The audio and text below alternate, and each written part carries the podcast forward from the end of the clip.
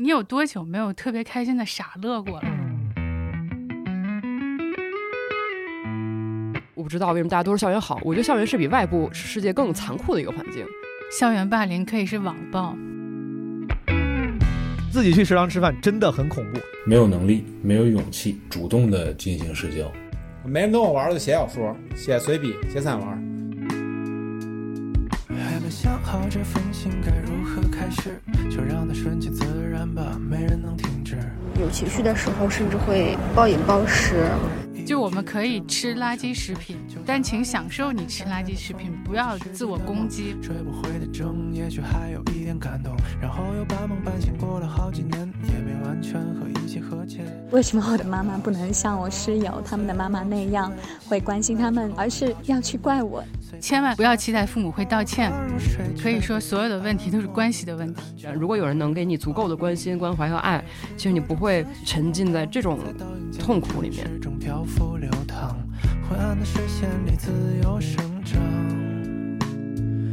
就让所有此刻孤独微笑温柔的光陪伴着漫漫长夜被照亮的路。怎么样走向内心强大？内心强大是接受自己的脆弱，不是需要别人帮我们提建议和解决问题，我们需要被看到。它有你的地方。 Hello 朋友们，欢迎收听基本无害化疗室这个特别企划的第一期。本期节目由京东健康心理服务中心和基本无害联合出品。这个特别企划是因为之前基本无害做过一期聊情绪问题的播客，当时让我印象很深的是，有些朋友会留言说哎呀，原来主播或者嘉宾也有这个问题，他们不是一个人，有人跟他们一样，有人跟他们在一块儿，这个事儿本身是很有力量的。所以说我当时就想做这么一个特别企划，让大家可以投稿聊一聊可能自己的一些情绪心理问题。当然一方面我会想找嘉宾呢去讨论一下，尽量给出一些我们的建议，但同时更重要的是，哪怕我们给不出什么灵丹妙药的建议或者是多么正确的解决方案，但能把这些事情让他们说出来，就是让这些朋友他们能够表达出来本身，我相信这一步已经对他们有意义了。然后再把这些故事放出来，可能会让一些听众朋友们也获得力量。说出来和被看到，它本身是有价值的。这也是这期节目我想稍微做的一个免责声明，就如果你有很重的情绪问题和心理问题，当然是要寻求专业的支持的。一期播客节目可能很难承载说听了之后我就能给你一个解决方案，能够解决你的问题，我们也不觉得有这样的能力，也不希望大家抱有这样的期望，就希望大家放松心态啊。我会跟嘉宾呢就我们随便聊一聊，如果有帮助的话最好，没有帮助的话呢，咱们就去找对自己更有帮助的方法去试一试，好吧？这期节目选的都是校园场景的投稿，但我想说的真的是，如果你现在已经离开学校了，已经上班了，它离你不远。我自己已经上班，离开学校十几年了吧，10年了。我听这些投稿，不仅充满了共鸣，而且给自己带来了一些新的启发，我觉得还挺有意思的。好，关于这期节目呢，说的其实差不多了，但在那之前，我必须，对吧？作为这个我的播客，我不得不再带点私货。迅速再提一下，上期100期的那期节目里提了一下，就是我有很大概率啊，虽然现在没有开票，没有最终尘埃落定，但很大概率9月30号会在南京开2场我的新专场陈州的亲友版，应该是2号和3号会在扬州各开1场，然后4号和5号会在沈阳每天开1场，就称之为亲友版。这个南京、扬州呢都是受无名喜剧的邀请，沈阳是受大风天喜剧的邀请。这个俱乐部的主理人都是我的好朋友，真的是认识很多年的朋友、亲友。这个亲友版呢，我觉得有可能跟最终，假如说这专场会录制，对吧？假如 Netflix 要给我录制，这个亲友版的特殊之处就在于，肯定比这个录制版内容要多一些，它比内测版更成熟，比 Netflix 版内容更多。假如说有 Netflix 版的话，还有一个就是在这3个城市呢，可能在专场之外都会办一个基本无害的线下播客录制带观众的，就是之前的基本无害城市漫游系列啊，也叫城市生存手册，可能会10月1号在南京，10月3号下午在扬州，10月6号在沈阳啊，目前暂定的时间。提这个呢是也是想说，如果朋友们不管你看不看专场，如果想参与播客录制，作为基本无害的听众，应该到时候会有优先的报名权啊。说这个也是想问一问，沈阳我们之前录过了，其实比较熟了。但是南京和扬州，尤其是扬州，我想录这个城市生存手册的话，其实不是特别了解这个城市，扬州我都没去过，我想请这个当地的朋友或者了解这些地方的朋友给我提点建议，就是能聊啥和嘉宾建议。比如说我那个基本无害那个小助手 Marvin， 他跟我说在南京可以聊骂人，他说南京人可会骂人了。我觉得这个非常非常好的建议，就类似这样的建议，如果朋友你们还有的话，可以跟我说一说，好吗？对了，这期的背景音乐呢是毛肚和我联合出品的我最新 vlog 的片尾曲。最近因为一个活动去了烟台，然后跟毛肚一起拍了2条 vlog。毛肚就是闲聊视频的剪辑师，朋友们把我这个 vlog 妙手回春了一下，这个闲聊级的包装还挺有意思的，大家可以去 B 站上看一看啊，一键三连一下。好，在正片开始之前，我最后介绍一下本期基本无害化疗室的2位客座嘉宾。一位是在基本无害已经多次出镜的高老师啊，我的一位老朋友，他有很多久病成医的治疗情绪问题的土办法。还有一位是隋晓华老师，他是一位2级心理咨询师，目前担任京东健康心理服务中心的全职心理咨询师。这期节目呢是从跟新朋友索小华老师聊他的职业开始的。还是没能早睡的每一天，依然拖延又重演着日常的一切，那场从未曾出发的旅程，那些最终留在了。索老师我得给大家介绍一下，是有挺多 title 的，而且这个 title 我一边看我一边就产生了很多问题。索老师是北京师范大学基础心理学专业的硕士，然后也是2级心理咨询师，现在是京东健康心理服务中心的全职心理咨询师，可在咨询中灵活运用沙盘、绘画、催眠、释梦等，拥有近15年的心理咨询行业从业经历。在聊案例之前，确实我还有最后一个好奇，就是我看你那个介绍里面写咱现在做的是线上的心理咨询师，你之前做过线下吗？做过，我看你有15年从业经历，应该之前都是线下，对吧？对，我是从疫情那个3年中开始做线上的，那之前呢都是做线下。那我尝试线上之后，哎，我突然发现线上也有它很重要的优点。当我们不能出门的时候，当我们没有资源去见到我的咨询师的时候，我也可以做这个咨询，并且说线上其实它有很多的，比如说它很即时性，它非常快速的可以满足我们一些那个当下情绪崩溃的，突然成年人的情绪崩溃就在1秒钟。那个时候你是不是可以找到一个人帮你，还是说你去做一个错误的行动，一个错误的选择？对大家比较方便，我觉得这个对于咨询咨询者来说，我能理解他为啥一定是方便的。您作为咨询师，为啥你做这个选择？为啥你会选择继续做线上？他对你作为那个咨询提供者来说，他有什么好处吗？其实我有时候也会在想哈，就是我个人职业的选择，反正就是这样。我会做心理咨询，会一直做，它可以做到很老都可以。但是我用什么方式做，我觉得这个对于我来说也是一个阶段的人生体验，以及适合我觉得这个当时。目前这个社会状况，其实更多的很多人他需要一个很快速的服务，以及我觉得在这个过程中会让更多原来不会走进咨询室的人可以有一个初体验，可以接触到咨询这个事儿。所以我觉得在我这个人生阶段，我去享受这个体验，我可以让更多的人，哪怕他只是一个很短的时间内接触一下咨询，他会知道这个东西或许是好的，或许是有用的。那我觉得可能对于我来说也是一个重要的有意义的部分吧。明白，因为它能更方便的去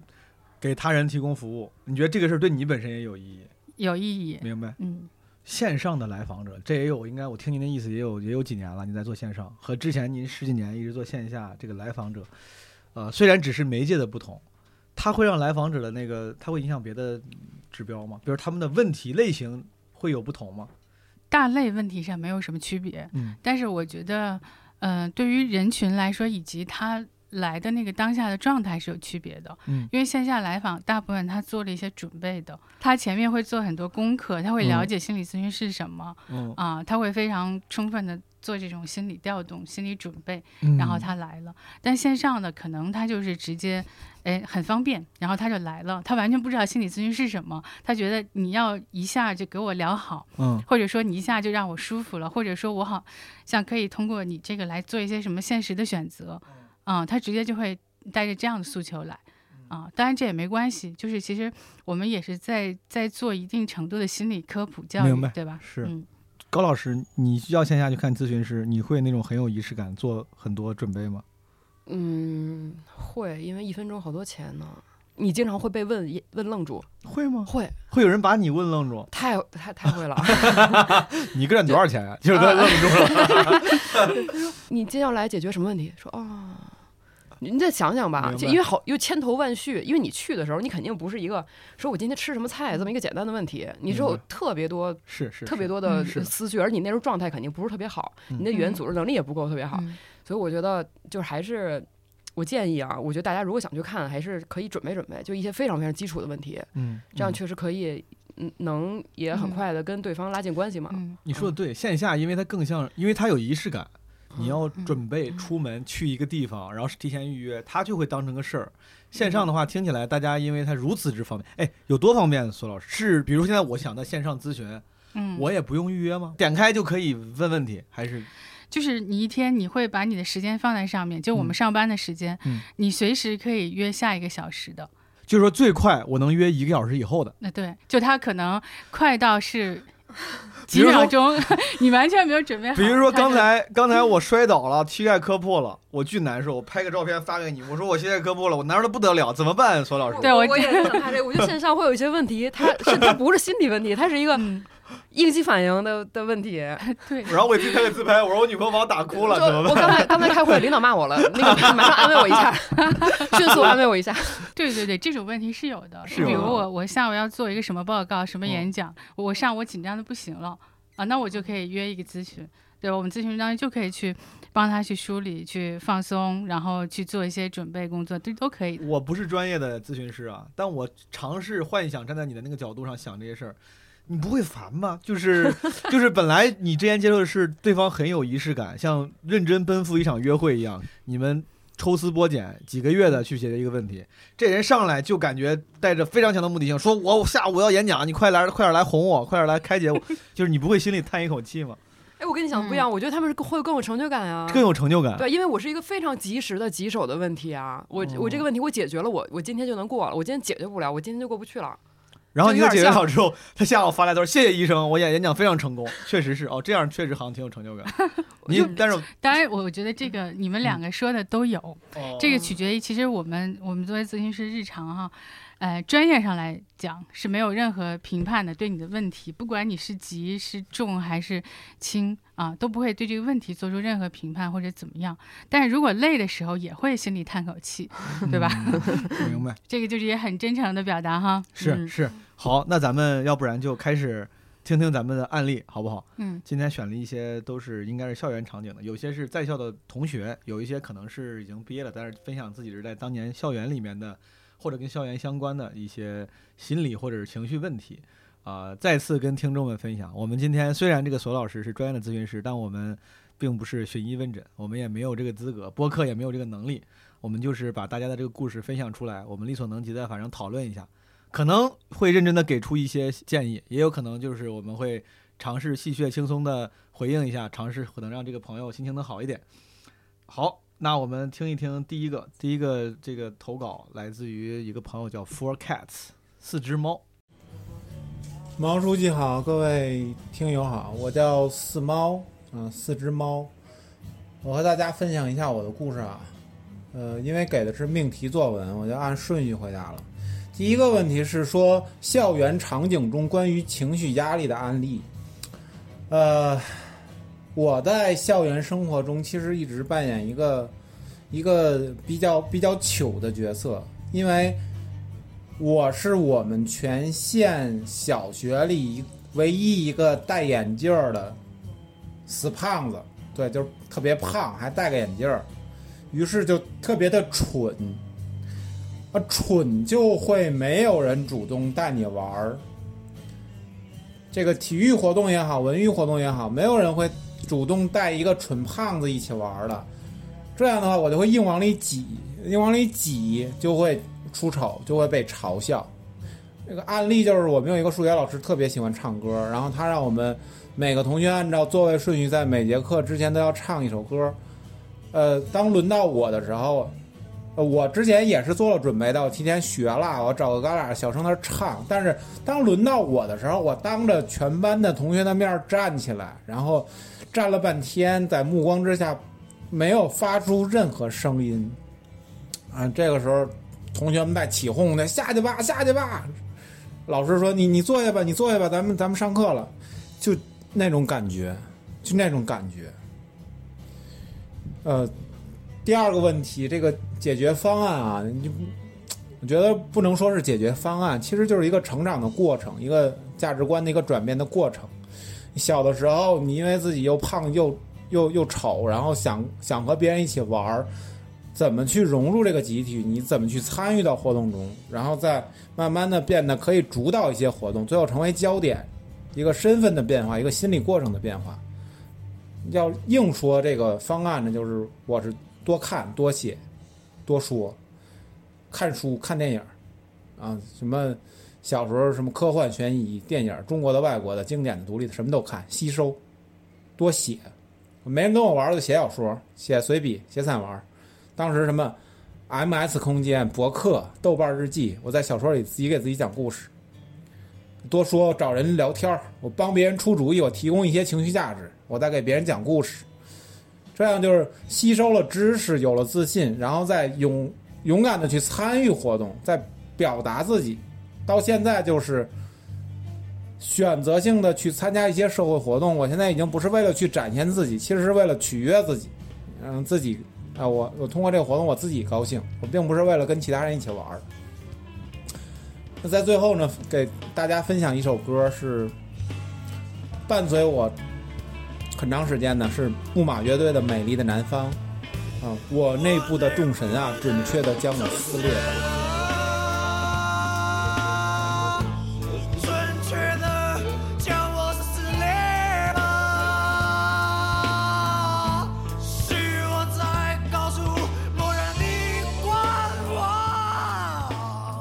我再给大家推荐一本书，是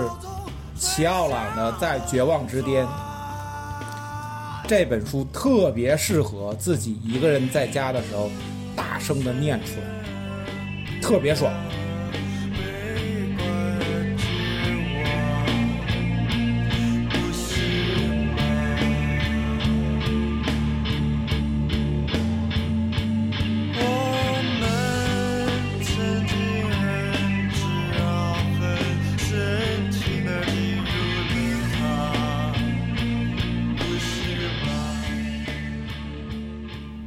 先尝试总结一下啊，我这哥们儿说自己说挺狠的，上来就是说自己上小学时候很蠢，他说我挺蠢的，就这应该也算容貌焦虑加校园霸凌类的情况是吗？然后他的解决方案，他当时一直在说，他说什么多看多写多听，其实就是拿别的事儿把自己时间填满，让自己心理更强大。就我不知道我二位对于 4cats 的这个分享你们怎么理解？哎，我对一切什么容貌焦虑、校园霸凌的都有共鸣，可爱听这种了，可爱听这种了我就想起我小时候被欺负什么的那些。你怎么被欺负？我被欺负可狠了，就是挨打什么，老师当时也霸凌，所以我可爱听了，老师就找一找共鸣嘛。我就觉得这个就是这个弟弟应该，就他虽然说一些很狠的词儿，就是什么死胖子、什么蠢这种很难听的词儿，但我觉得他已经能把这个事情消化的很好了。就听他的就是语气状态，其实他现在是比较 chill 的状态。我觉得他的一些可能外貌上的不占优势，包括一些可能上学的时候的一些性格带来的困扰，其实这个东西能帮他有更快的成长，反而就他能去逼着自己去看更多的书，去写东西，其实这都是非常正向的。就他没有因为这个一些一些就是自己遇到的问题没有去沉沦，或者说没有去就有更差的情绪出现。其实他这个是一个，我觉得他有很好的解决方式，并且我觉得就是虽然我没有见过他，但我听他的语气状态感觉其实他是一个挺受人欢迎的人，应该会因为他聊天什么，我觉得他会比别人聊得好，所以他会有朋友。他可能离开校园的那个一个环境，因为我觉得校园是一个很，我不知道为什么大家都说校园好，我觉得校园是比外部世界更残酷的一个环境。我觉得他只要离开那个环境以后，他会越来越好。我刚才听的时候，我也觉得，就是他整个讲的过程很有代入感，对吧？他虽然用了一些蠢啊什么的形容一些自己过往的事情，但是他用了一个很有意思、很乐观的语调在讲。就我相信，他虽然可能外貌上不占优势，但是他会，让自己变得有趣，让自己变得容易被别人需要。对，他也在努力建立某种就是这样的人际关系，就他会给别人提供情绪价值，提供很多的价值，以及他会讲故事、写故事，然后很会哄自己开心。我觉得其实这个都是他内在很积极的部分。我觉得我可以尝试扮演一下那个时候的 4cats 这个哥们儿。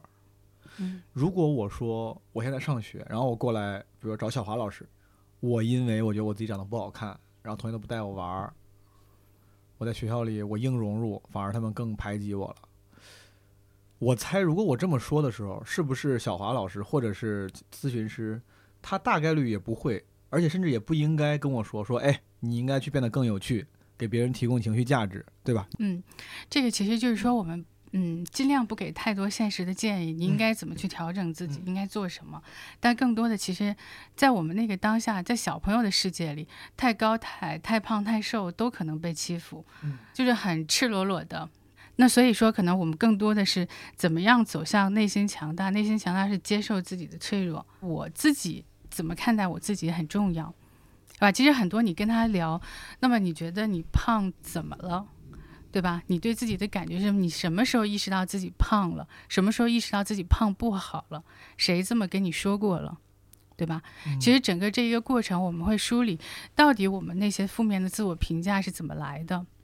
它一定是来自于我们身边的人。如果我们是一个很天然的人，生在一个原始部落里，我这个可能是一个非常健康非常快乐的状态。我们要去看到那些评价它怎么进入我们心里，我怎么相信了它，然后我们就可以再把它顺着那条路把它踢出去，我不再相信它了，就跟你没关系。就这个东西你让自己心里更加笃定。我觉得我要是个小学生我可能很难听进去啊。当然这个不是说我们跟小学生是这样讲的，比如说我给你举个例子哈，就曾经有一个小朋友会说我觉得我就像一坨翔。哦，等一下，我先插一句，小华老师，你真的是有小学生来访者的？哎，就原来在线下的时候，我线下的时候做了7-8年青少年，小幼儿园的小男孩回家肉头不行，今天心情不好，我得约个心理咨询师咨询一下。小孩说让我来安排一下我的时间。不，小朋友都是家长带来的。您说，我开玩笑。是这样的，他是说我觉得我就像一坨翔，他的口头语就是我就是一坨翔。然后呢，那个时候他说了很多次，但我跟他就像刚才说的已经经过很多的建立关系，然后问他一些学校里的事儿、感受等等哈。然后呢，后来我就用了一个就类似于催眠式的时候，我给他讲了一个故事，就是有一个很原始的部落哈，然后他们收集牛粪、盖房子、烧火、烤饼吃或者什么的哈，这种就是这个翔对于他们来说是最有用的东西。然后他们就收集它，然后把这个当做一个特别值钱的东西，对吧？每家每户都会存啊等等。当时我现在记得不是特别清楚那个故事了哈，当时我觉得讲的还是挺生动，比现在完整。那个孩子听完了呢啊，他就半天没吭声，笑了一下，然后又叹了一口气啊，他说你说的什么意思，我明白了啊。之后他从此再也没说过他是一坨翔的事儿哈，当然他可能有新的问题出现了。我脑袋里浮现的是那个《摩登家庭》里面 Manny 的形象。比如高老师，我想问问，就是你们在上学的时候有过这种对于人际关系的苦恼吗？比如说同学不带自己玩，但是可能不一定算霸凌，我不知道。但是就像高老师说的，在校园那个残酷的环境里，我觉得每个人都会多少有一些不一样的烦恼。因为他说的这个故事，其实唤起了我的一些不好的回忆，类似的。我都不能说不好，我意识不到它不好，我没有对比，我不觉得那是不好，我不会觉得我的生活怎么这么惨，我以为就是这样。那比如呢，就是也不是谁都带你玩啊。我记得那个时候，我记得小学的时候，我小学的时候呢，就感觉班长是个女生，是个特别那种英姿飒爽的短发女生，我觉得哎很酷，我就想跟她玩。然后我跟班长关系也一般，然后后来我为了能跟班长有更多的交流，有一次好像干啥来着，他说他要借钱，我就赶紧就是天上。我说我有钱，借5毛，我原来记得特别清楚，我借了5毛，但那个时候不觉得自己可怜，或者是说哎呀说没人理我，我得这样，我就觉得这不是就很正常吗？这个小孩里面我感觉还挺常见的，就这种状态。我说这个是不是算轻了？你上学的时候是不是我有点小巫见大巫？听起来你那个时候会有什么？比如在小学这种层面，我小学没有，我小学超级幸福，超级幸福。对，然后所以我就是对自己的定位是我是一个好小孩，因为大家都玩得很好，然后老师也对我很好。我学习也挺好，就一切都是很好的，就是像一个梦幻般的小学童年。然后就是到初中以后突然就变了，所以我就是产生了那种 confuse， 就是哎我不是很好吗？就是发生了什么，就是为什么他们就开始欺负我，开始打我，开始扔我作业，开始就是这种就是很常见的电视里的那种霸凌。我能往下问吗？还是说我问这个你是不愿意接受？所以说为啥呢？我不知道，我到现在也不知道。你到现在也不知道？我到现在也不知道。就是可能我会回忆起来，就有一个可能性是就我上初中突然就开始有点跟不上，就学习变得差。嗯，我也不知道为什么，可能是就是我发育晚，就是因为我比别人都小1岁。嗯，就是各种各样原因吧，反正就是后面找补嘛，这些话都后面找补。嗯，就是学习确实不好，但我后来一想，也不是所有学习不好的同学都被打了呀。嗯，也不是所有学习不好的同学都被老师骂的，就是把你扔出教室不让你上课。我说也老师也对。所以对吧 confuse 就是整个这个事情就很 confuse， 这是什么日本电影你这是、然后就是后来不是我就经常被找家长嘛、哦、然后就是我爸老被找，但是他很少就说什么，就找完以后就哎呀就没事儿没说啥。后来过了10几20年，就我都很大了，他突然就说、哦、你们那个就是说那个老师、嗯、说你们那个英语老师真的是个混蛋。你爸当时为啥不怼他？就感觉他不敢说。 这种哎小华老师就这样的，我觉得我不想往下问了，我感觉听起来高老师那个时候他会有一些痛苦的回忆、嗯、类似这样的情况他是能靠心理咨询解决的吗？嗯，怎么说，心理咨询不一定完全能解决，但是应该可以帮上忙、嗯、就如果说那个时候的你或者现在的你找到心理咨询，我们都可以去重新去看一看。其实我感觉呢，如果说问这个问题，其实不应该问他为什么、嗯、对吧，其实让他去充分描述。有的时候我们就是倒霉嘛、嗯、就是碰到了那样的老师，碰到了那样的同学嘛， 对吧，就是我们一定是知道我既是受害者，但是我又不要有受害者的情节。我不能说完全去自我攻击，归为是我不好，或者说是我跟不上或者什么，它不完全是这样子的、哦嗯、因为就是在这个人际当中，你不知道哪一个特别的因素或者某一个人他怎么样了，就会把这个事情变成这样。所以我们这个是一定是知道它是有环境的一部分的。嗯嗯。但是小华老师这个你其实给我了一些启发，就我觉得我作为朋友，你像刚才我本能的会想问哎为什么怎么回事，但对我觉得听起来你给我的就是这个启发和建议是，如果以后真的身边朋友有些情绪问题，可能我就像你说先问，先让他详细形容这个情况，可能这个形容本身是会、嗯、也能让他有一些开解是吗？对啊，就是他能够，其实我们真的不是需要别人帮我们提建议和解决问题，我们需要被看到、嗯，看到那个时候我真的很脆弱，生活在一个很黑暗的时期里面、嗯、经受很多不公平的对待。我尝试认为高老师或者高老师那个就是那个他刚才的那个表达方式，我尝试理解他，是因为有时候我也这样，比如说我遇见一个事儿，我肯定本能的会说啊，是因为当时我应该是怎么着，就是从自己身上找原因。嗯，然后当然就像您说的，可以说你别从自己身上找原因，不是你的问题，就是你倒霉遇到了一堆混蛋，可能是这样的啊。嗯，但我会想，只有从自己身上找原因，这个事儿看起来才是有可能被改善的。如果我真的接受了一个事实，就是这事不怨我，就是我倒霉，我就更无助了，我很无助。就如果是我的原因，我可能还说，哎，那我就学习努力。如果是一堆混蛋，那我就只能转学了，我就那可能甚至都不是我靠个人能力能解决的。对 对, 对, 对, 对, 对, 对，我也想问这个。其实它不是一个矛盾，它是两个层面。就好像我们经常听不同的人啊，好像是有专家有老师，他说的东西不一样。对吧，好像是冲突的矛盾的，就像你刚才说这个矛盾，但它因为它不是在某一个特定的语境里面，某一个人的具体的情况以及他的阶段里面，他现在可能好起来了，你觉得他的状态好像有一点力量了，那么我们说一切问题都是自己的问题，是为了找到主动性。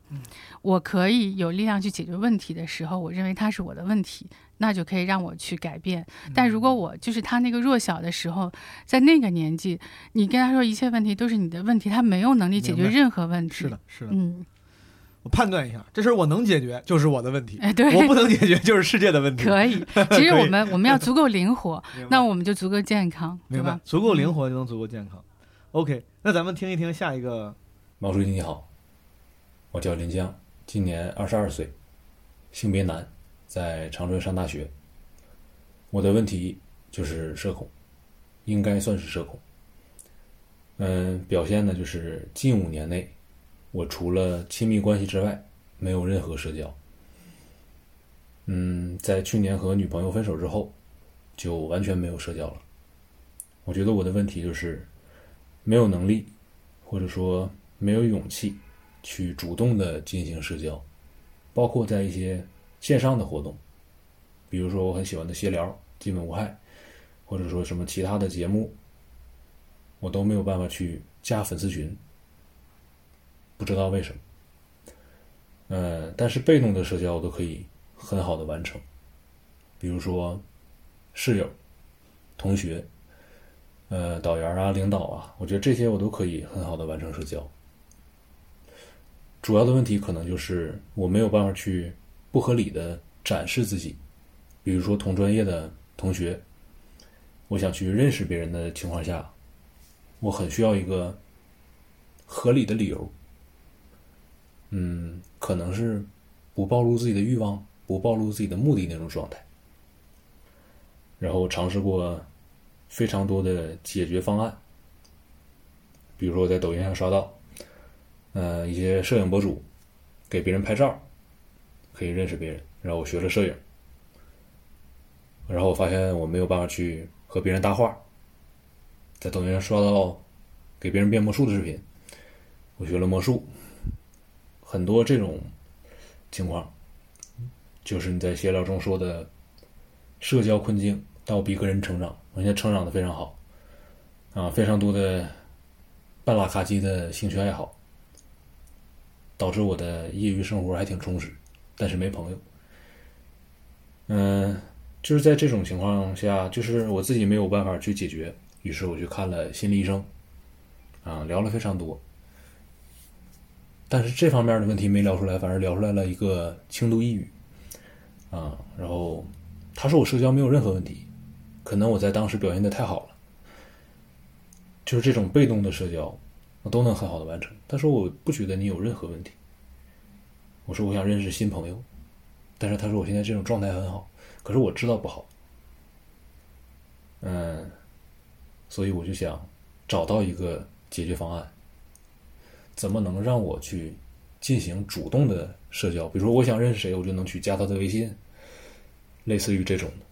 最后分享一首歌，没那么简单，一首非常古老的歌。没那么简单就能找到聊得来的伴，尤其是在看过了那么多的背叛，总是不安，只好强悍，谁谋杀了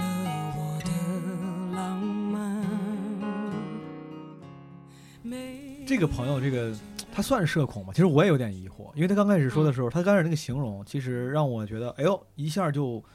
想全神贯注了。他说他这5年除了亲密关系没有任何社交，包括他说他分手之后就没有社交了。我心里脑中想到的是一个真的是离群索居的人，在家里也不跟人聊天。但他后来分享的那个，他说就是没有主动社交啊，被动。我心里其实想了一下，如果这么说的话，我觉得我也跟他说差不多，就是都是被动，就身边有工作关系的人，其实你很少会主动去，我反正我很少主动认识。就听他越解释到后面，我反而觉得好像也没有那么严重，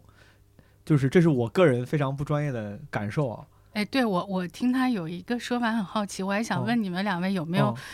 感受什么叫做不合理的展示自己呢？哦，对，这个地方我也挺厉害，因为他当时一边说不会主动社交的时候，我一边想我也有这样的问题，这是为啥呢？然后我发现这哥们儿他表达还挺清晰准确，且至少对自己有过一些深入分析。因为他后面我在想为啥，我自己还没想出原因的时候，他后面给出了一些看起来是有一些深刻思考的原因。他说什么不合理展示自己，然后他用了一个话叫什么只展示欲望不展示目的，好像欲望目的都不展示，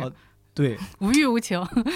你刚才说你跟他差不多有这种被动社交，那你觉得这个不展示或者不要不合理的展示自己，这个怎么理解？我觉得肯定没有啥是不合理的，我觉得这个不合理是自己的包袱，我自己能认识到的是我觉得我有包袱。比如说他说那个加群这个事儿，每次要加群的时候我也会犹豫非常久。我有时候参加一些活动，然后某些项目，然后那个负责人比如说他说这是我们的活动群，比如说怎么你加一下，我看着那个群的按钮，我点一下，只要1秒钟我就加进去了。我不敢加，而且我心里你知道为啥吗？我特别害怕的是别人的手机屏幕上出现比如午夜骑手毛东什么加入群聊，我怕大家关注到我甚至觉得我有时候会觉得这个有点矛盾，就是一边我干的是台前的表演工作，我在台上的时候我非常希望大家关注我，我肯定不希望大家都不听我的脱口秀，我在下面玩手机。所以说我不是说我有多么的无欲无求，不希望别人的关注，但是在日常生活中我是真的，我特别希望加群的时候不要那行字儿。那如果你不是一个脱口秀演员，你是一个就上班的人，你也会不敢加群吗？我你看啊，就这个东西我没法，我不知道，我没法去假设，但我尝试想过这个问题，我觉得有没有可能是因为我有一些台前的属性，我害怕加群之后说不定有认识我的人看到我，但是我想了一下，哪怕我是个纯素人，没有人认识我，我甚至都会对于别人看到我名字这个事儿有那么一点，我 I'd rather 别被看见。然后包括参加就是人肉参加一些实体活动的时候，我就觉得要是大家能不注意到我就好了。老师，真的有社恐这件事吗？真的有。你说说你如果说像他那样的情境，你会怎么样感觉？我没有，我就是想加就加，不想加就不加，我没有犹豫。他没有包袱，我不会有犹豫的过程。他没有包袱，没有。因为我很不爱加群，是因为我不想看到很多无关的，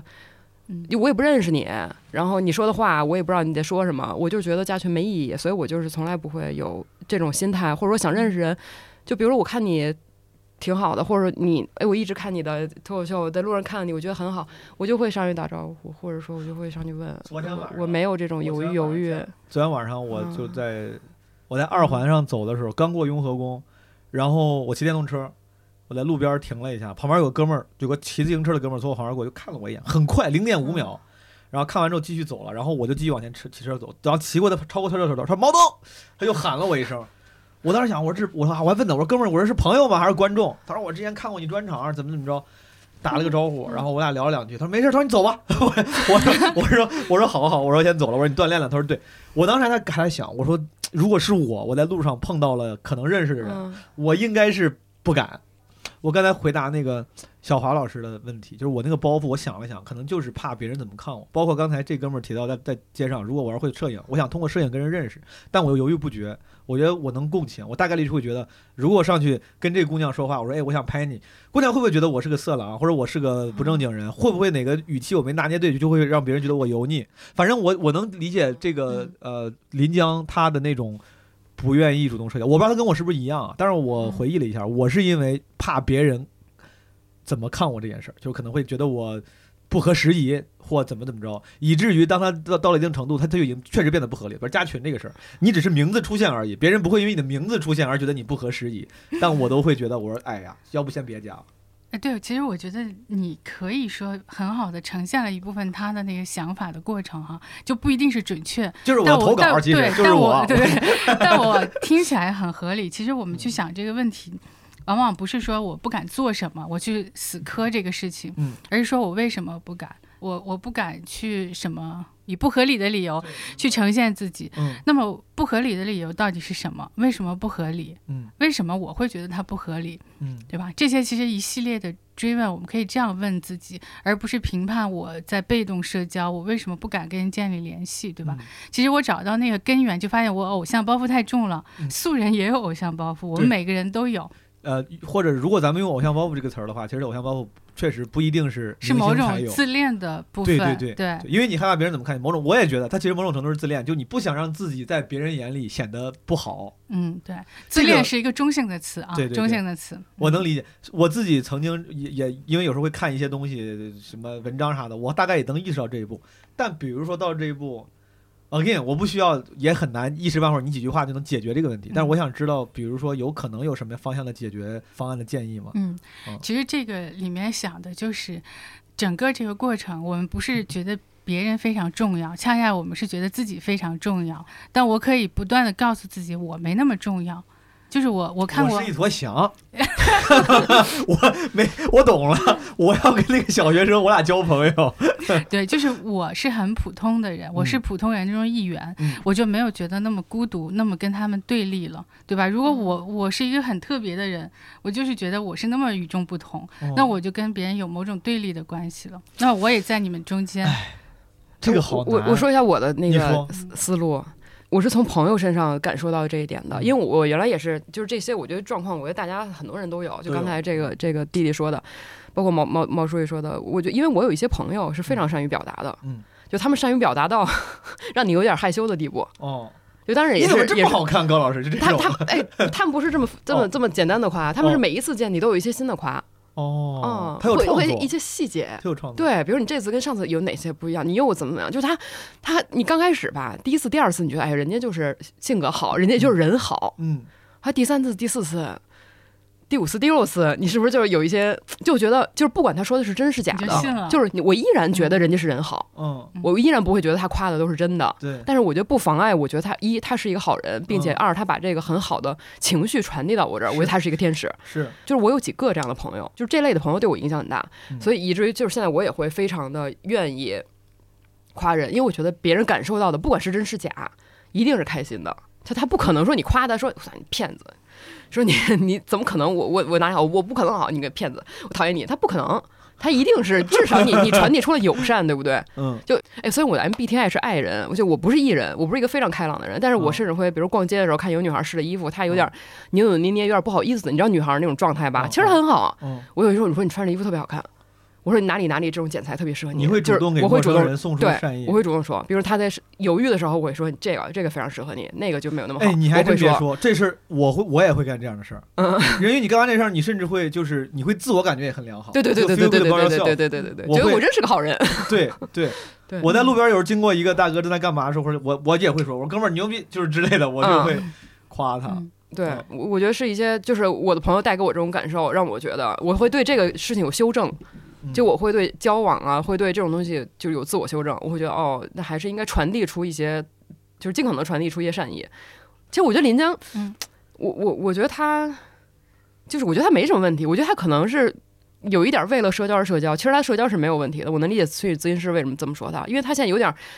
不好意思，我这个可能有点冒犯了啊，就是他。不一定是这个意思，就是，但是我觉得他可能是想说，我要突破社交这个，就是社交障碍，我要去完成这个事儿。但其实很多人，就我觉得啊，非常的那种社交狂人是很少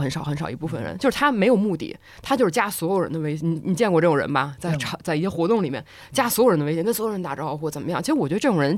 是很少的，我觉得极大多数人都是，我跟他有一些共性，我跟他有一些。就比如说我们是同学啊、同乡啊、同窗啊，或者说可能工作上有联系啊，我才会跟他认识。其实大部分人都是这样的。其实我觉得他这点他肯定是也能做到。所谓的他说被动社交，对，我觉得林江老师这个兄弟，我也倾向于同意高老师的。我不好意思，哥们儿，我不知道我们这样会不会显得就不够理解你。我听起来就是，社交能力没有问题，但他对自己有更高的社交需求。这就好像我已经年薪100万了。但是他抱怨，他说我怎么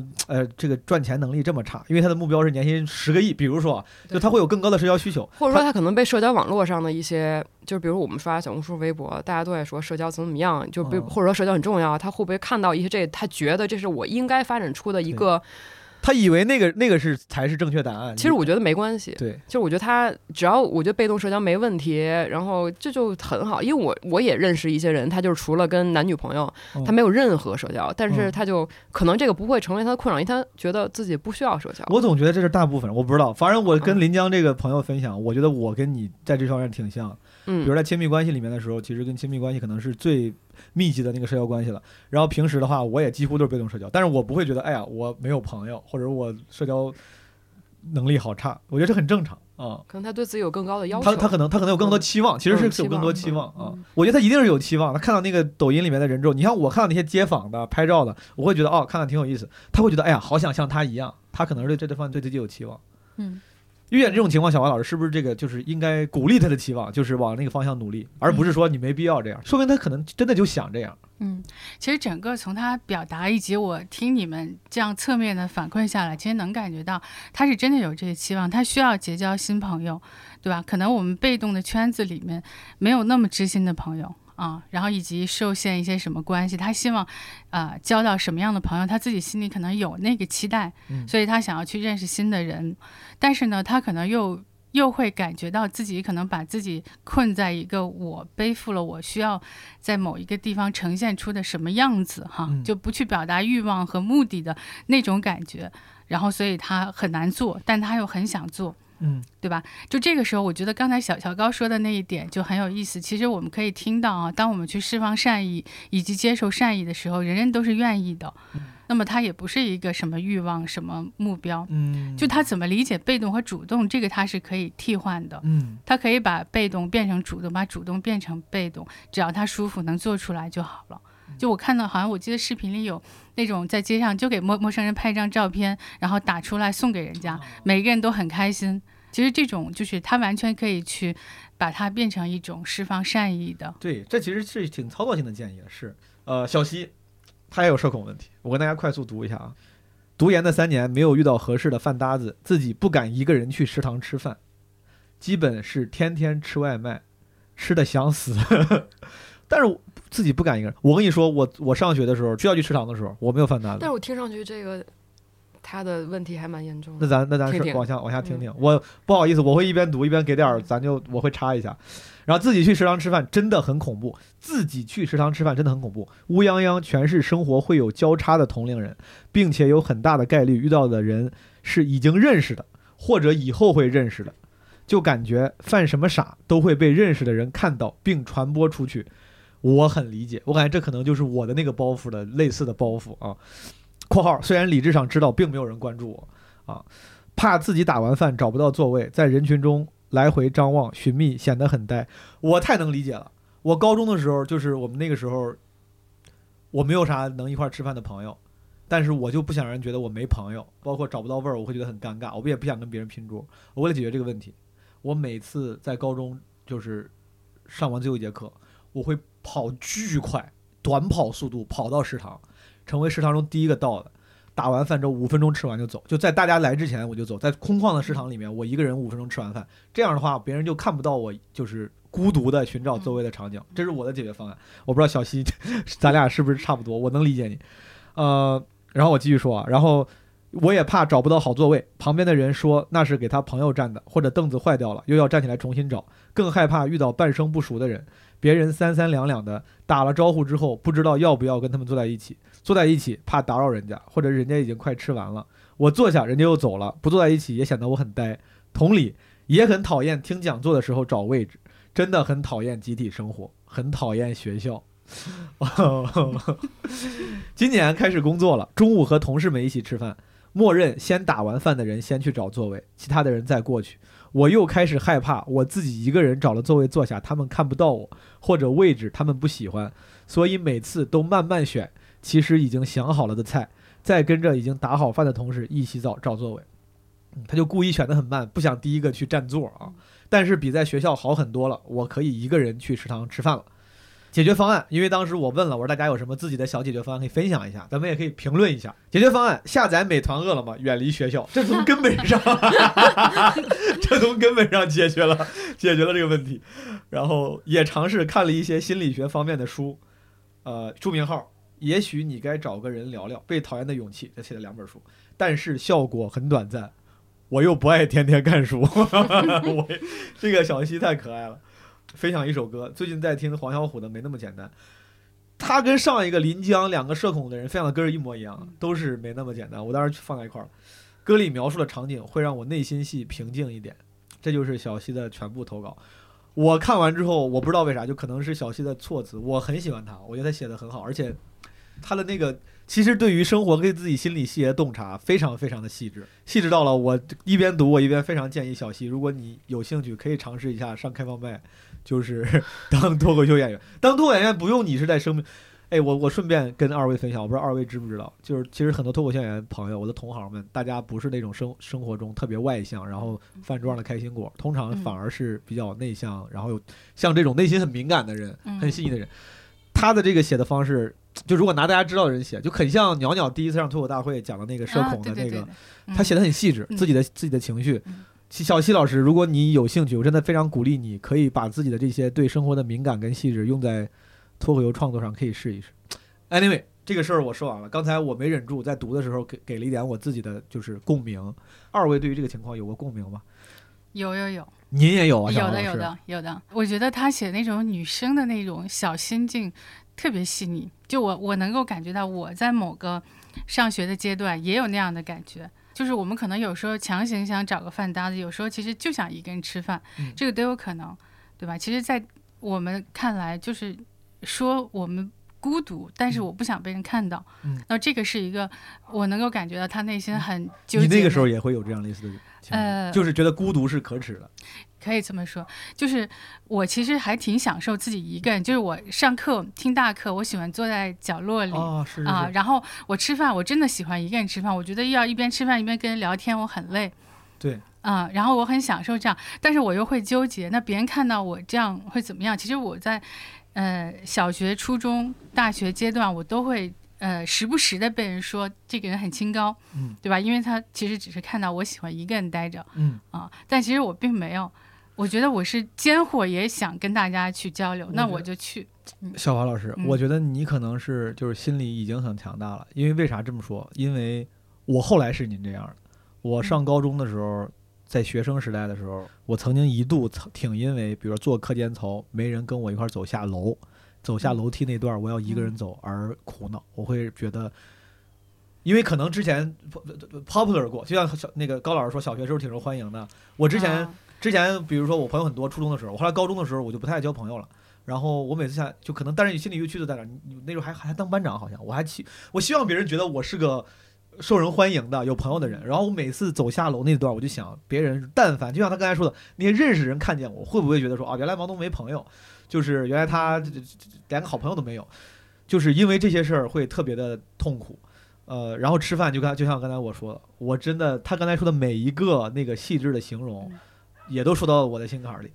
啊、我解决的方案他是直接就饿了么万那个美团了，我那时候没有，我真的就是对我们那时候没有，我就是人肉避免人群。但是后来大概到高三，我时间久了之后，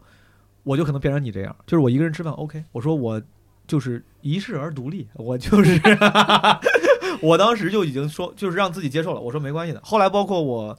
也是上大学之后，从高中一毕业到大学一到社会上，我非常非常习惯一个人干任何事儿，在同学群里，放学了，他们有人说，毛东走一块儿，咱们坐公交车回家。我可能会说，哎，我那个有点事儿，我自己走了。就是我完全不介意别人觉得我是自己，就是心理，我不知道这个算不算心理更强大，但我觉得后来成了您这样的情况，但是中间是经过了非常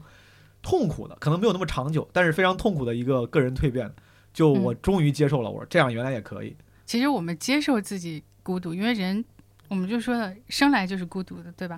终究就是孤独。那你要能接受、允许自己去孤独的话，可能你就没有那么难受，还是孤独，但是不为了孤独而难受。嗯，高老师，你有刚才这个小溪的故事，你有共鸣吗？哎，我觉得校园太残酷了。哎，我讨厌校园、啊。他也这么说，他说讨厌食堂，讨厌学校，讨厌学校就是，哎呦，他挺可爱的，他真的挺可爱的，就说话就是。都是我，刚才是我在说话，你可能没听清，刚才其实是我在说话，就是一个心思很细腻、很敏感的小女孩。其实她如果不在校园里，就是没有校园生活的话，她没有这些困扰。哎呦，就是在学校才会有这种问题，太讨厌。还好学校是可以毕业的，真的还好是可以毕业的，速毕业，我觉得就可以远离这种，因为我觉得校园就是一个要求你整齐划一，它要你不能有偏差，就是你要是一个平均人。就只要你稍微不是平均人，你就会痛苦嘛。所以我特别理解他说那种，就在学校里那种，就是那种心思，就是一个人也不行，不一个人也不行，怎么都不行。你就觉得，但高老师就他说这种，就是 exactly 刚刚说这种苦恼，你是不是你没有？我没有。你的没有是为啥？是因为你像小华老师一样，你心里很强大，就是可以自己，还是那个时候你根本就不是，你有朋友？因为我特独，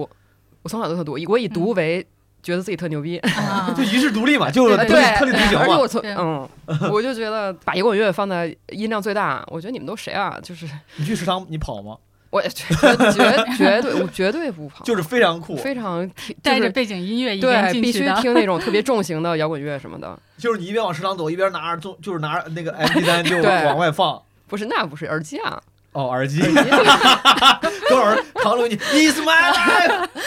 it's now or never 。对啊，所以就是那我几个典型场景，嗯，比如说他刚刚说那个，你到食堂了，你很酷，你也不在意别人看，你觉得你自己一个人，但你打完饭找不着味儿，你怎么办？这个时候你会心里有点慌，哎，怎么还没找到味儿？我怎么还没坐下来？我在这儿走了半天了，你会慌吗？不会，你就坐地上吃。有人会慌吗？我会啊，我的小溪也会啊。哦、就是我拿着那个牌儿，我感觉自己被别人关注了，我怎么好倒霉，然后我怎么还没找地方，我在这干嘛呢？哎呀，我怎么没有地方坐？我很窘迫，就是我很窘迫。哦，我每次去食堂，我之所以挑人少的时候，要不然我之前在前司，我跟高老师前司同事，我在字节吃饭的时候，我首先我确实吃的少，但是我哪怕去我会等到1点半1点多，因为他是1点半闭餐嘛，对，我等到1点10分再去，因为我觉得那个时候人少一些，我应该不必因为找味儿而苦恼。我要是12点20去，全是人，我坐哪儿呢？我一个人坐在这儿，旁边人家5个人一个部门在聊天、啊、对，我就会插进去，就是我坐一下，就是他们会环绕我，然后我就 wait a second， 然后我会边吃然后边就是还抬头看听听他们说什么。真的假的？我会啊，你会插进去？我会，对啊，我说哦。如果他们是个凹字形，你就趴坐在中间了。对啊。我就有人吗？没有人，我坐一下。然后我会把耳机摘下来，然后听听他们说话。哎，那你看，然后看他们。实话实说，嗯，你坐那之后，是不是他们的聊天氛围会有一些明显下降？对，我说哎，然后你还得意，觉得呀，喂，你们聊啊。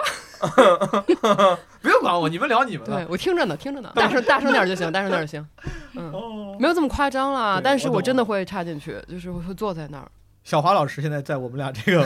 个，就我俩这个不同的段位里，你更偏向哪个？我偏向你，你偏向我。我现在经常端着盘子很焦虑，因为我主要是我怕摔跤。我真的觉得我端一个盘子，我当众摔跤这个会很糗。哦，我经常当众摔跤。然后我后来缓解当众摔跤的办法是，我不是摔跤了吗？你在说啥？然后摔跤，我含里有咖啡泡沫，差点就是高老师，我经常啊，这个我经常当众摔跤，这我完全没想到会有这样的表述。我大学拿着一个暖瓶，然后下雪，然后走在那个台阶上，我就咕噜咕噜咕噜咕噜，我就咕噜下去了。然后你摔屁墩了，然后当时的水瓶我还抱着。你当时的情绪是？我说天哪，我摔跤了，我好尴尬，你们不要看我。但是你真尴尬吗？我真尴尬。你真尴尬。然后你会喊出来。对，我说好尴尬。然后我另外一次在学校里摔跤，又摔了一个大屁墩，就是从那个楼梯啪就这样滚下去，然后有个男的，然后他不看我，他走了。我说你就是看我，你不帮我。哎，这算不算也是用一种看似戏谑的方式，其实也在缓解尴尬？对，我在缓解尴尬。嗯、然后那个男的尴尬的跑了。我说你，我是那种你不问问我怎么样吗？我说你不问我，我女生哎，你帮一下我。对，哎，小伙，那个胖子哎，因为我可能就是注意力有点问题，我老摔跤，然后我现在缓解摔跤的方式就是啊。尴尬，别人的注意力有问题，通常不是因为注意不到脚步。你这个，我缓解尴尬就是那种典型的北方男性的那种，就是你没事强撑型。就说比如我，因为我经常摔电动车，我光冬天在北京骑电动车应该摔，我摔骨折过一次，后来又摔过1-2次，就是没有摔骨折。有一次在东三环上把什么衣服也摔破了。摔完之后，你觉得就是你就自言自语，然后你就是那种就是咱爸那种全都会说这样的地的，哎，这就是然后你就是那说话，就是你得说话，你很严肃。那咱俩不是一样吗？对，但是你是通过别人，你显得好像自己很社牛来缓解尴尬。我是就是显得自己就这个事儿对我就开始研究这个事儿。嗯，我首先我是觉得本来在播客里咱们也不应该也没有义务给大家提供解决方案，很多问题也不是能解决的。但是我特别忍不住想跟小西分享一些我的经验，就是可能是野路子的经验。我想跟这个小西老师说，首先我特别能理解你，然后其次，我觉得他就是。你还没有接受自己一个人也 OK 这件事儿，我想告诉你，就是我之前跟你一模一样，但是后来我接受是可以接受的，就是一个人吃饭是 OK 的。小华老师，就比如我这种思路，有借鉴意义吗？科学吗？有呀，我觉得挺好的。就刚刚你们两个疯狂讲摔跤那个事儿，也治愈了我在食堂害怕摔跤的这个小心理障碍。我觉得其实有时候就是我们可能需要弄一点搞笑的东西，对吧？我们可能觉得这个事儿。它没有那么重要，没有那么大不了，我出丑了就出丑了，别人可能都没有在意啊，或者我自己觉得这个也挺好笑的，我跟别人分享一下，为大家提供一个今天的笑料，我觉得挺好的。嗯，刚才想起来，我觉得小西这个他提到一个点，他怕别人看到什么他的事情给他传播出去，其实有的时候这个社交的焦虑跟他曾经的经历，比如说被霸凌的一些经历都是有关的。他可能比如说遭遇了一个很多流言，然后对他很多伤害的环境之后，他会在别的环境中也有这样的恐惧，他就不愿意深度社交了。所以这个我们有的时候用一些方法去现实的改变，但是我们也要回顾到是什么让我有今天这个顾虑，有今天这个难受。就像你有一个心理落差，对吧？所以你会有这样的反应。我们回到那个，然后慢慢的来处理，可能会更好，就不是逼着自己要怎么样。你是狠人，但我想小西可能未必是这种狠人，对吧？他可能需要慢慢的去梳理。明白。好，那咱们听一听下一个案例。Hello， 基本无害的小伙伴，大家好，我是文文。那在这个音频当中，大家可能会听到一些蝉鸣声啊，或者是车辆的声音，因为我现在呢是在一家考研寄宿机构，备战考研二战，只有晚上的时间可能会多一点。今天刚好看到基本无害的征稿，而我刚好呢也处在这样一个情绪崩溃的边缘。昨天呢其实就有尝试打心理医生的电话，但是打到一半的时候呢，看了一下时间，突然意识到我的任务真的还有太多没有完成，就是那种压力都聚集到一起，所以就其实很仓促的就结束了跟心理医生的对话。那最近的压力呢，不只是在学习上，还包括我家庭方面。我的妈妈呢，她是一个很典型的重男轻女的家长。那最近呢，是我哥哥他的婚姻出了一些问题，然后我妈妈呢，她从小，对我哥哥其实是比较宽容，或者说，往往呢，在我哥哥面前，他是一个，很仁爱，然后就是很慈爱，然后，很关心就是孩子的家长，但是在我面前的形象，就是我妈妈她的负面的情绪好像都会流通到我这里。那最近就是每次打电话，妈妈会跟我各种倒苦水，说哥哥怎么让他失望啊，然后还有爸爸怎么不去操心这些事情啊。然后有时候我没有及时的接到他的电话，他会很生气，说我很冷血，不关心他。但是其实我自己的情绪每天在很压抑，包括我自己已经是二战了嘛，然后备考的话，最近考纲有出现很大的变动，就是有很多的不确定性，我就会非常的难过。为什么我的妈妈不能像我室友他们的妈妈那样，会关心他们有没有好好吃饭啊，学习累不累，而是要去怪我，怎么今天没有接到他的电话啊，没有去安慰他，说我冷血。好了，不想这些了。我有看到基本无害的说要分享自己会比较喜欢的歌，还有没有什么方法。那有的时候如果真的我会很绷不住的时候呢，可能会边偷哭，然后边会听一些歌。我最近比较喜欢听的呢是起风了，很多考研博主呢会把这个作为视频的背景音乐，还会给我蛮多力量的。我觉得正在备考啊，或者是在学习的小伙伴，如果学累的话呢，可以去听一下这首起风了。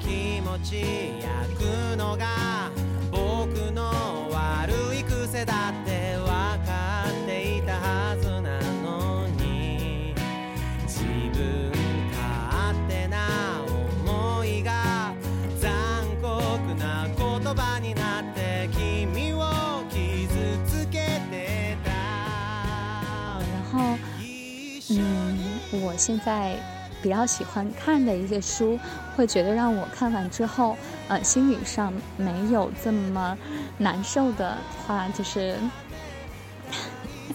那有一本呢是《宫女谈网录》，它是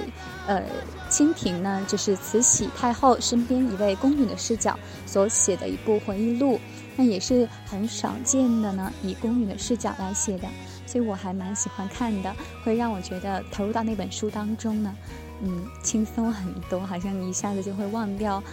身边很多让我觉得很难过的事情，然后还有蛤蟆先生去看心理医生，好像是这个名字，很久之前看到的一本书，我觉得还不错，是专门针对心理上一些问题的书，也蛮推荐大家去看的。那最后呢，我非常希望这个音频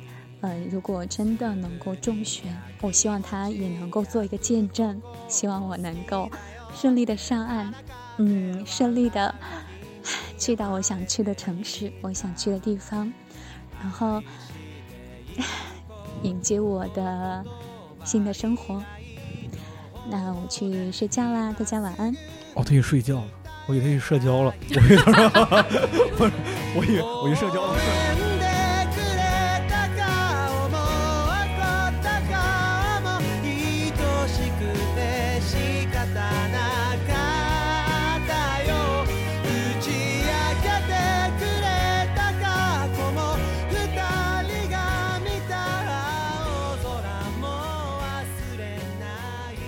天哪，学校太可怕了！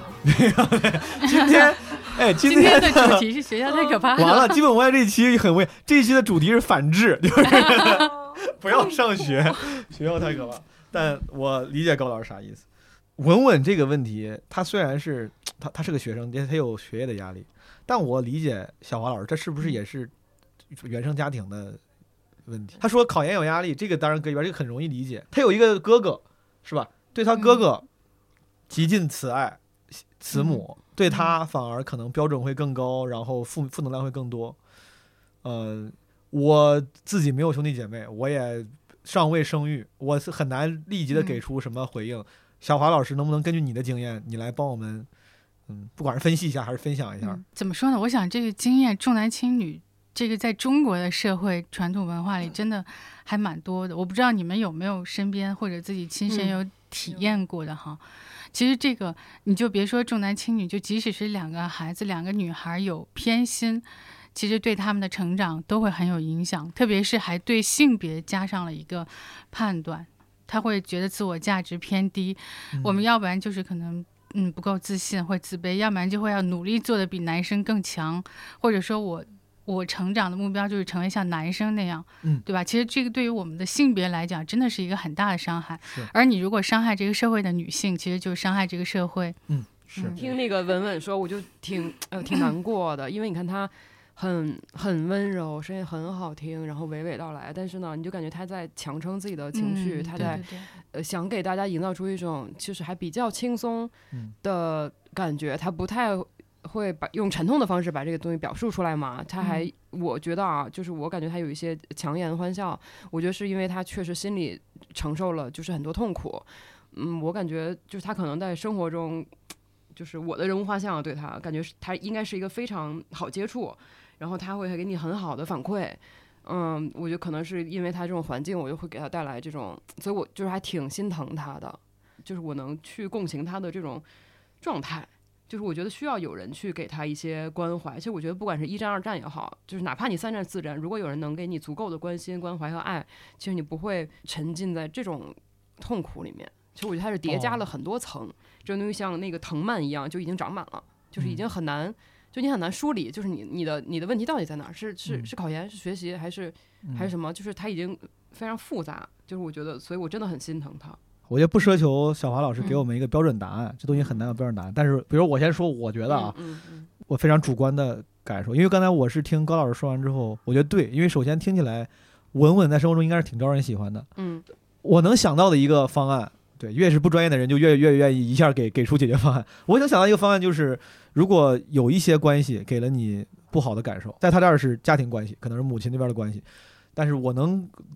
抽象为就是你在生活中各种关系里，亲情、爱情、友情，有一些关系可能会给你减分。那如果你有能力的话，可以尝试从别的关系里面寻找，我不能说补偿，但是比如说我妈对我要是最近我俩老吵架，但是我有几个朋友真的我们相处的很好，老能给我能量，那真不行我就有意识的多跟他们相处，别让自己沉浸在那个亲情最近没解决好的那个漩涡里面。我上台的时候，其实是一个挺享受充电，然后能给我能量的过程。如果有时候我状态不好，工作中的问题我真的是没法解决，因为东西不怨你，生活中的变量太多了，这些问题不是你靠一己之力能解决的。那我真解决不了，我也没必要死磕它。那我比如，那我就最近要不真不行，我多上台吧，我多上台，多跟观众相处，让自己的心情能好一些。对，这可能是我的建议。因为我听起来文文可能现实生活中很招人喜欢，那真不行，可能很多人很喜欢你，愿意给你能量，愿意给你爱。你都跟他们待在一块儿试试。我觉得你这个方法很好，从根儿上就很好。但是我觉得这个文文呢，就是我在整个听他讲述的过程，他的声音，他用一个很轻快的声音，其实描述一些他内心很沉重的那样的话题，就甚至有一些尾音你都能听到他很无奈很苦涩的那种状态。就他一定会受到很多人喜欢他，很多人需要他，但其实他不能够从关系里去要东西，他更多的是要给东西出去，所以他会觉得累。但是你说的这个一个好的关系是可以治愈他的，我们原生家庭的所有的问题，为什么心理咨询可以治疗？他不能回到过去改变任何事，但是他是一个好的新的安全的关系，在关系里重新被养育，然后重新生长出自己真正的样子，这个是咨询真正的意义。具体说一次两次给什么建议分析什么，这个都不重要，对吧？这个真正是，就是其实我特别能够理解。刚才我说到一半停住了，因为我觉得这个话题说下去呢，我自己都会有一些情绪出来，因为我接触过很多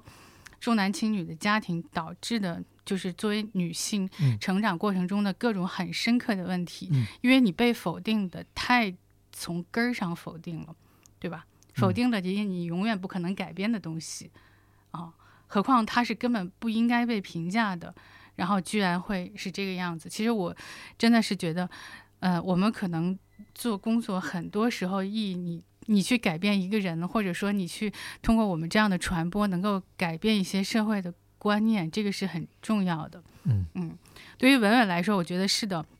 你需要一段很好的关系，你需要可以知道从关系里我可以拿东西，我可以要东西，我不是要在关系里证明自己足够优秀，去给出足够多的价值，我才配得到关系。明白。我稍微多问小黄老师一句。首先，我出于严谨，其实我觉得似乎不能够立马判断文文他妈妈对他的情况是出于重男轻女，对吧？理论上没有，就这某种程度是个动机揣测。但实话说，咱们如果不用这么严谨的话，大概率可能是有性别原因的。咱们就假设他是性别原因，或者不用假设，我就是因为刚才小黄老师说这个性别原因造成的一些女性的情绪心理问题。我不知道为啥，刚才你说的时候我都有点就是眼圈红了，我不知道为啥，我感觉挺能共情的，我脑子里甚至想的是，如果是我，甚至我想的可能带着比如我的女性朋友，我妈妈，然后咱们就先把文文这个到底是不是因为重男轻女先放一边，我现在他不在现场没法确认。但比如说您接触的那些，你说有很多案例，能不能稍微分享一下？当然在不透露隐私的情况下，我觉得可能听众里面有些人可能能从这些案例和或者他们的恢复的过程中获得一些力量。其实在我个人接触，我也不说具体的案例，我说这一类，其实它都是这样的哈。其实我们是在不断的跟自己和解，跟妈妈、跟家人和解的过程。因为如果是妈妈这样对待我们，其实我们也知道妈妈也是这样被对待的。可能我们最终慢慢的会，跟妈妈和解，跟自己内心那个我作为一个女性的部分和解，我并不需要跟男性一定要去竞争，比他们更强或者怎么样，慢慢的可以让自己松下来，可以享受自己作为女性的部分。然后以及我其实所有原生家庭的问题，它有一部分也是原生家庭的问题，我不能去真的解决，不要期待，千万不要期待父母会道歉，即使他们真的会道歉了，你也暂且一听，对吧？他们不会用你需要的那种程度去给你道歉的。可能有时候随口道个歉你会觉得更伤心，永远不要希望他们道歉或者认错，但是我可以超越到我不需要，我原谅你们。我觉得这个案例它挺有代表性，就像刚才小王老师说，就这种时候可能身边人的点滴的爱和支持会治愈。我是想跟听众说，就是希望这个东西，咱们老说，很多时候分享，我们通过播客很难真的解决某一类问题，但至少能做到的是所谓的叫 raise awareness， 就是唤起关注，希望大家能够更意识到身边的女性朋友，她们会因为成长原因和不可改变的社会客观环境会有这样的痛苦，大家可以更关注一些她们的这方面的情绪，给出一些支持。好，那咱们听完了文文的分享，听听下一个朋友的分享。下一个是文字投稿，这个人叫旺仔。好，毛东你好，各位客座主播好，我是旺仔。上周末在亲戚家吃饭，一个亲戚突然告诉我，听说你之前的高中同学，就是你们校长的女儿，也在你那个城市工作，还是在某某（括号一个很有权力的部门）呢。啊，你啥时候约他出来吃吃饭，联络一下感情呗，肯定对你工作有帮助啊。这个亲戚建议旺仔可以跟老同学联系一下。说完，和我在一个城市工作的堂姐也认为这属于是他乡遇故知，很兴奋的联系人，准备张罗这个饭局。可是他们不知道，我根本不想和他联络感情。这个他是个女字旁的他，他这个老同学，他说我根本不想和他联络感情，我恨死他了。高二的时候文理分班，成绩一直是年级中游的我，竟在分班考试中超常发挥，进入了文科唯一的重点班。而班上有一个女生小团体，团体中每一个人都是非富即贵，他们即使分班考试并不符合标准，也进入了重点班。大姐大是当地教育局局长的外孙女，成绩在年级垫底，但是因为喜欢重点班的老师，就自己搬了桌椅来班上，自己安排了自己进入重点班。班主任甚至无视她做的一些很出格的事情，反而去批评被她整的同学。班上的同学在他们统治下，在这个小团体啊统治下加引号，被分成了三个等级。一等公民是团体成员，二等公民是大部分普通同学，三等公民就是他们欺负的对象。不幸的是，在高二期末，我从二等公民变成了三等公民，从这个普通同学变成了被他们欺负的对象。导火索是班主任突然心血来潮，搞了一个班干部民主测评，要求大家匿名给每一位班干部打分。民主测评后，当时是学习委员的我，将收好的选票拿到办公室交给了班主任。当天的班会课，班主任宣布了结果，并根据结果安排了新的班干部变动。我很惊讶，担任纪律委员的大姐大得分竟然是最低的。课后，班主任叫大姐大去办公室谈话，谈了很久，起了争执。我们在教室里可以清楚听到大姐大怒骂班主任，可能班主任实在受不了了，就给大姐大的外公打了电话。他外公应该是第一次知道自己的外孙女在学校那么过分，当晚直接带走转学了。他的外公就是教育局局长啊，这个果然就一般在这个反腐剧里也是，书记永远的这个正面的，就是他还是价值观比较正。他的小跟班们一直哭着送别，回来后就决定找个人出气，把选票送到办公室的我就成了目标。我的罪名为引号，肯定是你做了手脚，打了小报告。从那个时候开始，校长的女儿成了新的大姐大，开始带头孤立我，并且让大家联名签字，要求我不再担任学习委员。每天晚上新闻联播时间，小团体都会写一整篇作业纸的辱骂我的话，逼我看完。这个我了解校园霸凌是啥，但是这么注重创作的霸凌，我确实第一次见。他们要写一篇作业纸，然后逼他看完。好朋友也被他们一一逼走，很长一段时间我都在孤立中学习，在类似于衡水中学教育模式中被孤立是一件很难熬的事情。一个月只有1天半的假期可以回家，其他的时候都在学校，而在学校只有自己一个人。当时真的感觉特别绝望，习惯了报喜不报忧的生活，我也不敢告诉我父母我在学校的遭遇。而因为见识过老师之前默许大姐大的一些行为，我认为告诉老师也不是一个有效的办法。我每天最平静的时候是晚上躺在床上，带上偷偷带到学校来的 MP3， 在无尽的黑夜思考接下来的高三生活该怎么办。当时我经常听的一首歌是王菲的《人间》。后来可能因为我从忍受到习惯，对他们的行为不做任何反应，他们开始觉得无趣，转而开始欺负另外一个女生。我到现在也没有告诉家人这个事情，但是现在却阴差阳错下很有可能会去和他一起吃饭。我做不到因为时间的流逝而减少对他的恨意，也做不到因为成年人的社交要求和他同桌吃饭并假装无事发生的联络感情。我很苦恼，而饭局就像是一颗定时炸弹，我很想从容面对，又觉得自己99%的可能会落荒而逃。咱们啊，我觉得首先可能得给出人家一个建议，我是想给，就是他，比如他现在不知道要不要去，要不要跟家长说啥的，啊，但是在那之前，咱们先聊一聊这个事儿，就是你们在这种事儿上有共鸣吗？因为是这样的，我为啥这么问啊？就是我不知道这个跟性别是否有一定的关系，男生之间的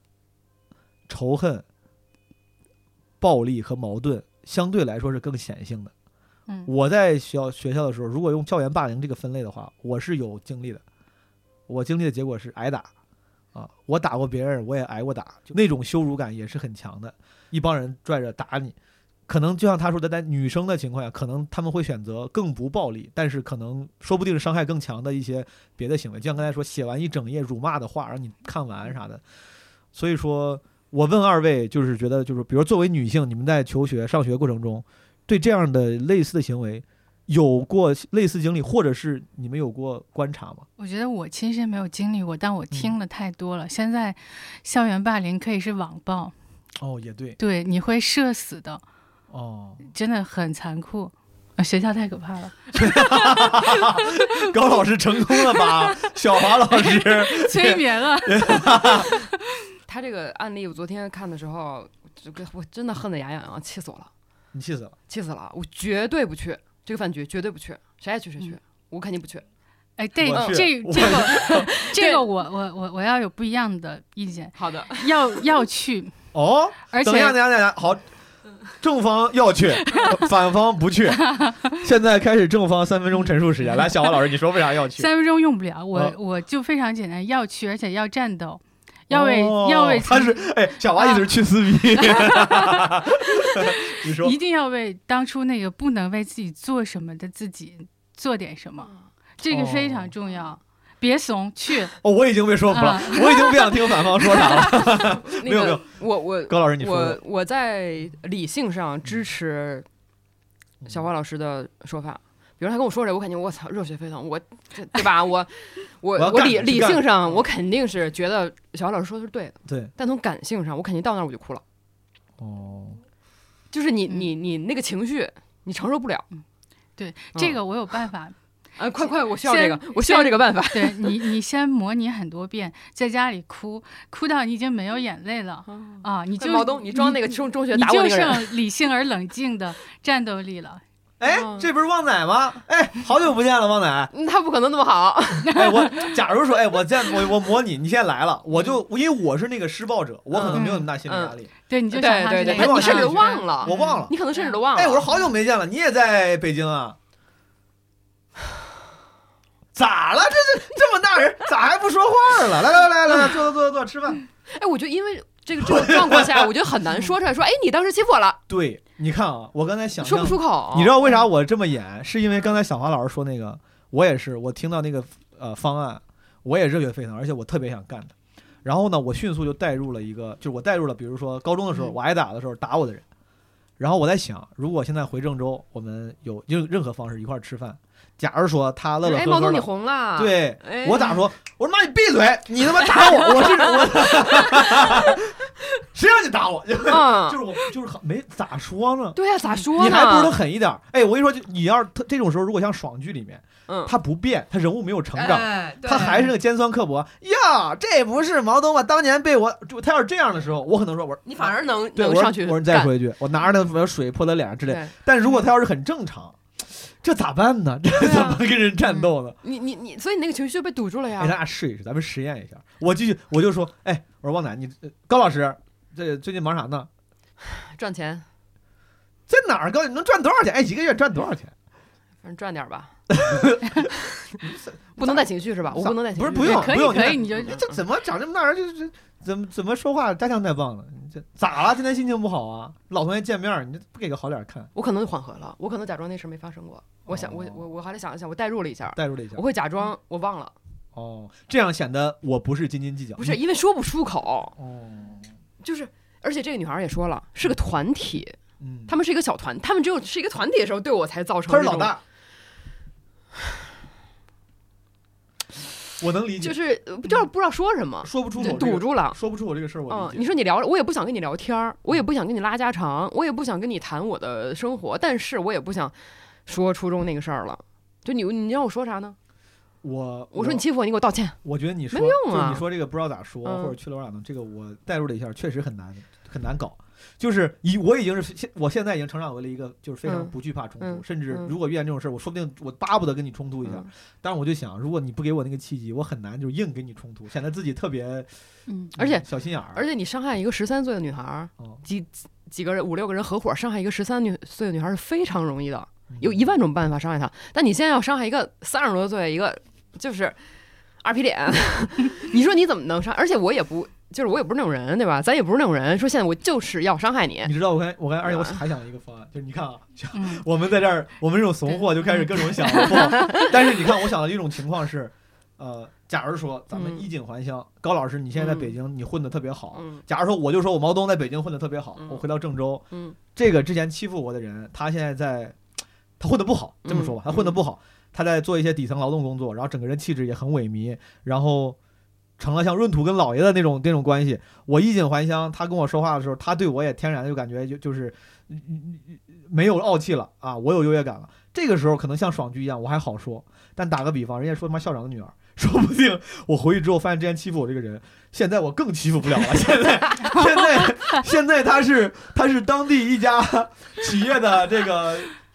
必定那样，然后坐着迈巴赫来的，然后整个气质我更加无法企及了。当然理论上我应该战斗，但是我觉得可能那个时候我会更难搞，所以这是为什么我说我不去，对，就这饭局我不去，成功率更低。因为当时你因为在学校可能是你的家境能够对你的影响是最小的时候，大家不管你家多有钱，大家都是同学。现在出来你爸你爷校长，很有可能他现在已经是一方豪强了，对吧？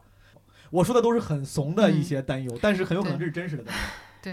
对，其实是这样的哈，就是我说这个，其实它是一个，它可能我们说出来就很口嗨，对吧？但是其实它真正做到需要一个过程。比如我跟他做咨询一段时间我觉得他基本上可能之前的一些自己心理的创伤有一些恢复了，有一些力量了，那这个时候他应该去面对。但如果他完全没有。他觉得我去了那我就是一滩烂泥了，那就不要去，也不能逼人硬去。对，但是这个是这样的，就是我觉得他的宗旨就是你一定要为自己做点什么。那我们这种不敢去的人做点啥？可以啊，其实就是当你想为，你看你们俩刚才不已经想办法了吗？我各种各样，对，我各种各样的办法方式怎么样？其实我不在于说一定要干掉他一定要攻击他，现场把他怼到墙角，并不一定。但是你要在气势上很坚定的去告诉他，对吧？我非常同意，因为我刚才一边也是。为了活跃气氛，一边也是真实的担忧，但我自己仔细想了想，因为你像我还是你的男生的那个矛盾跟他的暴力是直接强烈，但影响没有那么大的。比如说我之前就像我打架嘛，我也打过别人，别人打过我，我虽然说那是霸凌，但可能对我心理阴影现在已经没有那么大了，我现在对他仇恨已经没有那么恨了。但是刚才这个旺仔说，他说他其实还是很恨，明显他心理影响非常非常大，很恨的。对，然后我带入了一些别的事儿，就是如果我那个没有，就是疙瘩还没解开，我觉得我会干的事儿是，可能我真的会去，然后呢，当然不会像爽剧里面要最后重新羞辱你，然后怎么着，但我应该会当着如果有别人的话，当着别人的面，如果只有咱俩就当着你的面，我会非常平静的，尽量平静的。我会把我当时的感受都告诉你，我觉得你当时这么做我其实是很那个啥的，后来怎么着我觉得我会说清楚。然后至于你咋样，你是已经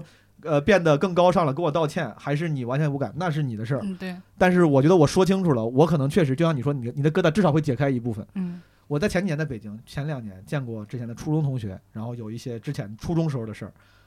我就直接说清楚了，我说当时那个事儿给我造成什么样的影响，我是什么样的感受。他怎么回应说实话我已经忘了，我们吃了海底捞我完全忘了，但是我非常确定的是我终于说出来了，告诉他了，我就有一块石头落地了。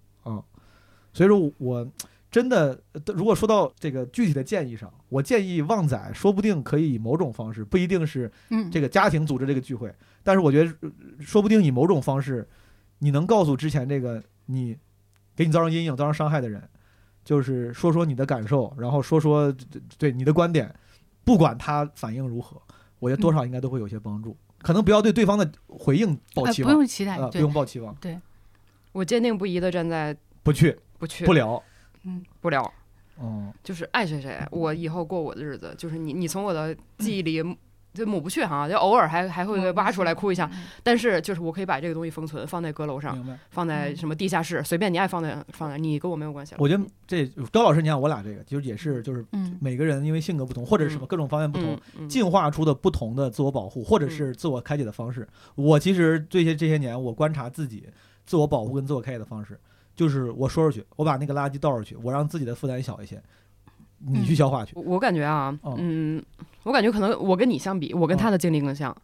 就是我们俩的经历更相近，所以我更能理解他，他说的是什么意思。你看我，其实我平时还挺坚强，对吧？对吧？但是我很少哭，对吧？但我每次说这个事儿必哭，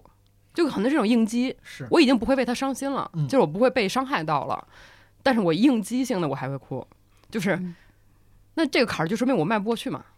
就你想。13到15岁，一个很人格发展的一个很重要的阶段，你整3年，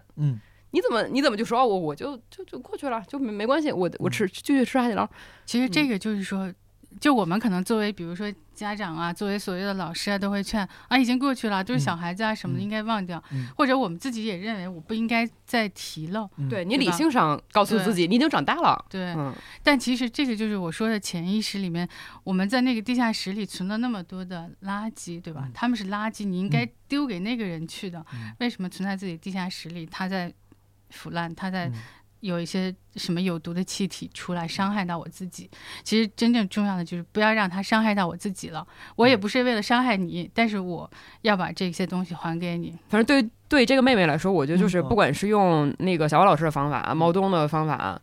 或者说极端一点像我这种，我觉得她都可以选。就我觉得她有不同的路可以选，我觉得她都不用你都试试。对。不用纠结，就是你选哪个路都是可以的。对，这个方法很多，选自己最适合的。但是我们当然希望你能够找到一个方式，能尽量让开解自己，不要让这个痛苦自己就是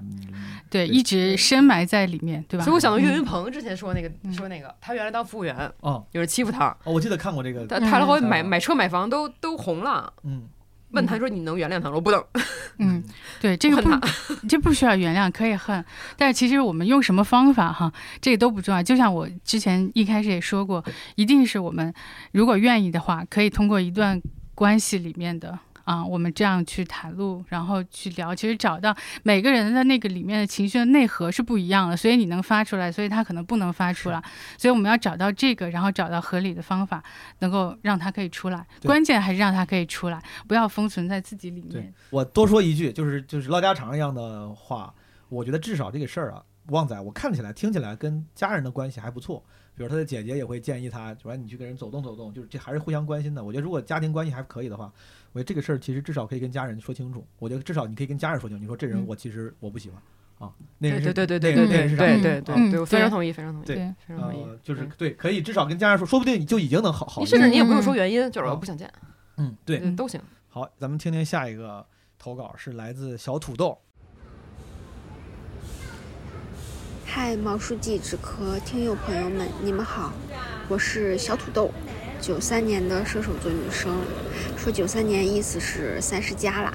说射手座是觉得自己应该是外向型、开朗型人格。我现在在广州一所大学读博士，开学就是博士4年级了。现在一个人坐在实验楼后面的路边，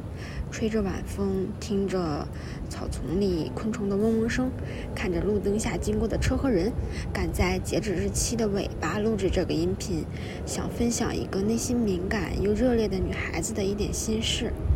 希望可以从最爱的播客这里得到帮助，也希望可以作为一个小例子分享给有着同样苦恼的小伙伴们。万千不安的人中，不只有你，也有远方的我，你并不孤单，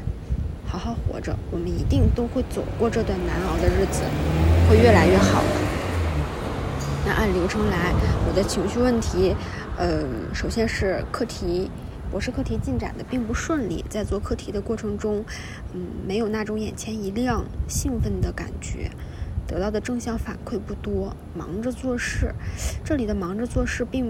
并不高级，指的就是一些杂事，包括值日啊、买试剂、报账、联系下场采样等等杂活，做事效率又不高，会让我怀疑我是不是真的适合这条道路，产生情绪上的问题、焦虑。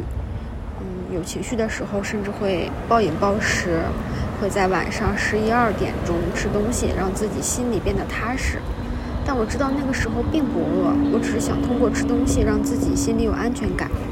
胃被填满了，好像飘着的心就定下来了一样，然后第二天胃就会不舒服。这几年明显感觉快乐的阈值变高了，很久没有像从前一样开怀傻笑了，对什么事的期待也不高，没那么期待毕业工作，没那么期待恋爱，也没那么期待婚姻。尝试健身也发现确实可以快乐，但持续的时间并不长。今年开始有些失眠，睡眠质量低，情绪上遇到的问题也不敢和家人朋友说，怕家人担心，怕朋友觉得自己负能量，而且通常自己是扮演那个关心担心家里人，帮朋友排忧解难的角色。这期间难过的时候也尝试过和朋友倾诉，但他们给我的建议都是我知道的，例如都不容易啊，都会过去的，健康快乐就好了，不要想这些等等。这些道理我都懂，但这些不管用呀，不能解决我情绪上的问题。后面我也就不敢再和他们分享了。中间有一次一个朋友给我说，你不要那么多负能量，我就怕了，我不想这样，我只想做一个暖烘烘的小太阳。所以从那以后，每次分享给朋友的生活碎片也都是快乐的碎片，有趣的生活状态，哪怕说一件不好的事也会马上跟一句不过没关系的，我打算怎样怎样，然后以一个不让大家担心的话来结尾。今年情绪上不安更明显了，开学前就会特别焦虑，觉得明年6月份就毕业了，还有一堆实验要做，有些还不知道从何入手，留给我的时间不多了，就有点害怕开学，也害怕有新生，害怕跟人打交道。今年甚至焦虑到控制不住就会流眼泪。我不知道是不是那种所谓的哀人，但也不应该呀，就东北不养哀人呀。而且喜欢单口喜剧，喜欢毛书记，喜欢单立人的人，本性应该都是外向积极型人格吧。我觉得自己有一种清醒的愚蠢，就是我都知道我的焦虑，我的情绪解决方案就是我要去做，我要行动起来，去做实验，去解决问题，道理都懂，可就是控制不好自己的情绪。可能过了这段时间就好了吧，可能开学忙起来就好了吧。看我又开始以有解决方案来总结陈词了，慢慢改吧。对，今年听播客有一个很大的收获，学到是说有情绪的时候就平静的接受，接纳自己的情绪，感受情绪，让情绪流过自己，那阵潮过了就会好起来的。很感谢毛书记那一期关于情绪自救的播客，谢谢你做这样有意义的内容。这次又有这样的内容征集，就是因为有这样温暖的节目和心理温暖的你们，相信万千个这样的我肯定也都会更快好起来的。谢谢，真的谢谢。然后第二个是关于情绪问题的解决方案，我自己试来比较有效的是自问自答。这里最重要的一点是以第三人称来跟自己对话，比如我感到自己开始焦虑的时候，就会立刻问自己，小土豆现在是不是有些不开心啦？是因为要准备采样所以焦虑吗？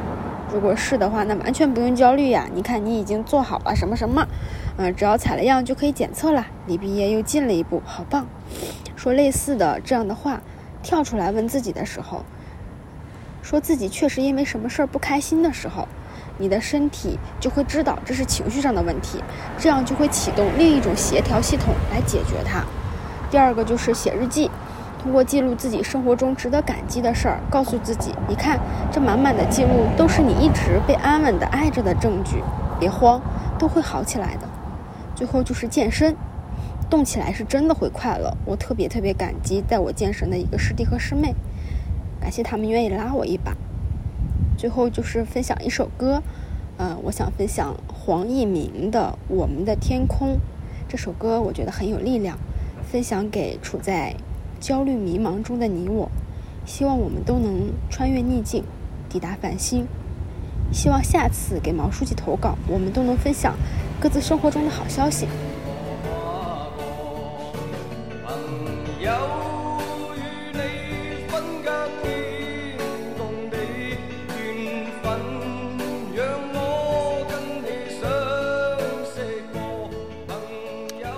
小土豆老师，我觉得表达如此之清晰，他甚至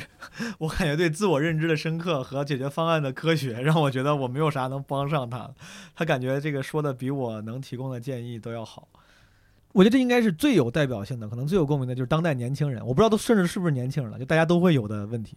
什么快乐的阈值变低了。我刚才听到这儿的时候，我就觉得是不是就人都是这样，就是随着进入社会面临的问题变多，他就是没有那么容易快乐。我是个很悲观的一个反应，但我觉得我当时甚至就想，如果是个朋友跟我说，我会觉得可能这就是常态。我甚至是这么告诉自己的，就是你很难再回到像小孩的时候无忧无虑的，不用担心赚钱，不用担心这个身边同僚看法，就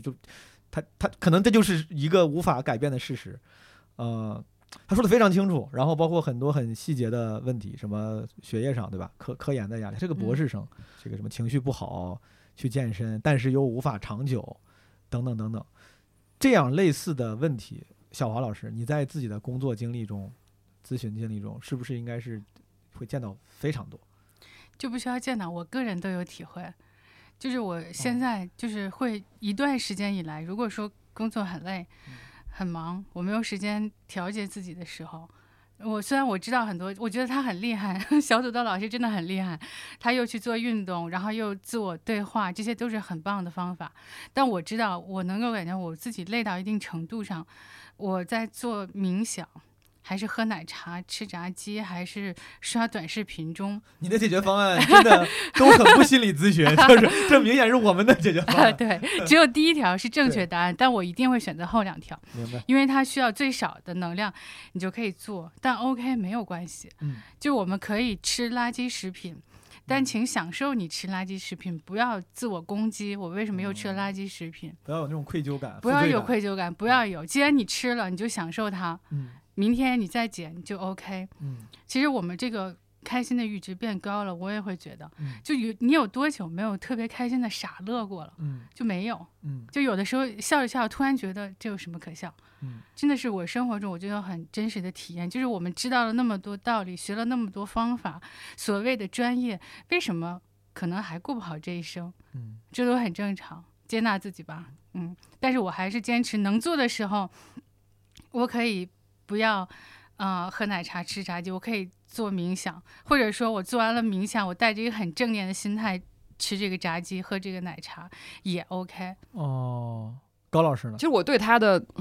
就是对他的这段音频我的感觉是其实是正面的，反而虽然他说了一些困扰和问题，为啥？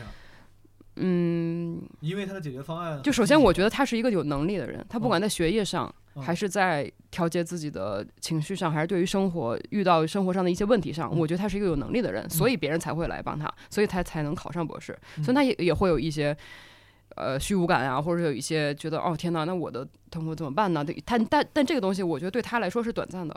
对，我觉得就是你觉得虚无感对他来说可能是短暂的？这我不敢说，但是我觉得一些具体的困难，比如说我现在学业上我感觉有一些没有突破，他会有一些困扰，但我觉得这个东西对他来说是短暂，因为我觉得他一定能克服掉这个东西。他生活中如果不是这样一个一个克服过来的话，他不会成为现在的他，他不会变成一个现在别人回来找他来倾诉，回来找他当朋友，他不是现在这样一个人，所以他其实是一个能力很强的人。我同意，就明显小土豆他说他是博士生嘛，你明显能感觉出来他的叙述中拥有一个博士生应有的思维缜密、表达清晰、结构严谨，然后可能就是高老师说从某种程度上能看出你能力其实挺强的，甚至他那些解决方案，我是听的时候我印象挺深刻的，我觉得那些解决方案是就是在我浅薄的对于什么各种心理学这种方法啊在了解中都很科学了，就是那个什么记日记情绪日记，然后又怎么感受自己，然后就想办法让自己健身，这不是上次高老师大家聊的时候，对第三个对是我已经是我很努力之后才得到的方法了，对他已经自己在践行运用自如啊，应用自如，然后当然我觉得他就是也是他期望更高，对他觉得我想拥有更健康的人生，我想拥有更积极的人生，所以说健身虽然很有用，哎呀但是它不长久，他已经有更高的需求，但对我来说我还处在那个刚刚开始健身说哎呀竟然能够把我从 City Life 里面拯救出来一段时间，然后哪怕很短，但是我不想很短的事儿，我就想哎竟然有用，因为我之前根本没想到有用的方法，他可能是已经有了一些有用的方法，他开始寻求更完美的方法，然后在他这个段位啊或者需求下，我觉得我很惭愧，我已经给不出。虽然他刚才说很喜欢基本无害，然后我想很想帮助一下，但我发现我没啥太多可帮助的。我想了一些为数不多可帮助的，就是我刚才一直在抓取细节。比如刚才印象很深的是，他说他有时候跟朋友倾诉的时候，朋友会说，他说你怎么这么多负能量，他就不敢说了。我的建议就是远离这样的朋友。就是很有用，我不觉得这是好朋友。我也觉得是对，就是如果有个朋友他不想听你的负能量，当然有各种不一样的朋友，也可能这个朋友会在别的方面给你很多帮助，你可能还是很需要他，你俩需要互相扶持，但不是说你就是负能量。我觉得这个他就是你的这个朋友的这个评论，我觉得是很不健康的。我之前出过一个情况，就是我大学的时候有个好朋友，关系我觉得还挺好的，几年前的时候了，他在北京，我当时还在上海。有一天我就是有时候偶尔会聊天，我不太爱没事跟人闲聊天。那天聊天，就我记得就问了一句，我说怎么样，最近怎么样？我说我状态感觉不好，怎么着。我后来想，他当时一定可能说不定在某个 party 或者在某个啥，他完全无法共鸣，他可能也没多想，他就说怎么你天天就类似于怎么老倾诉点负能量。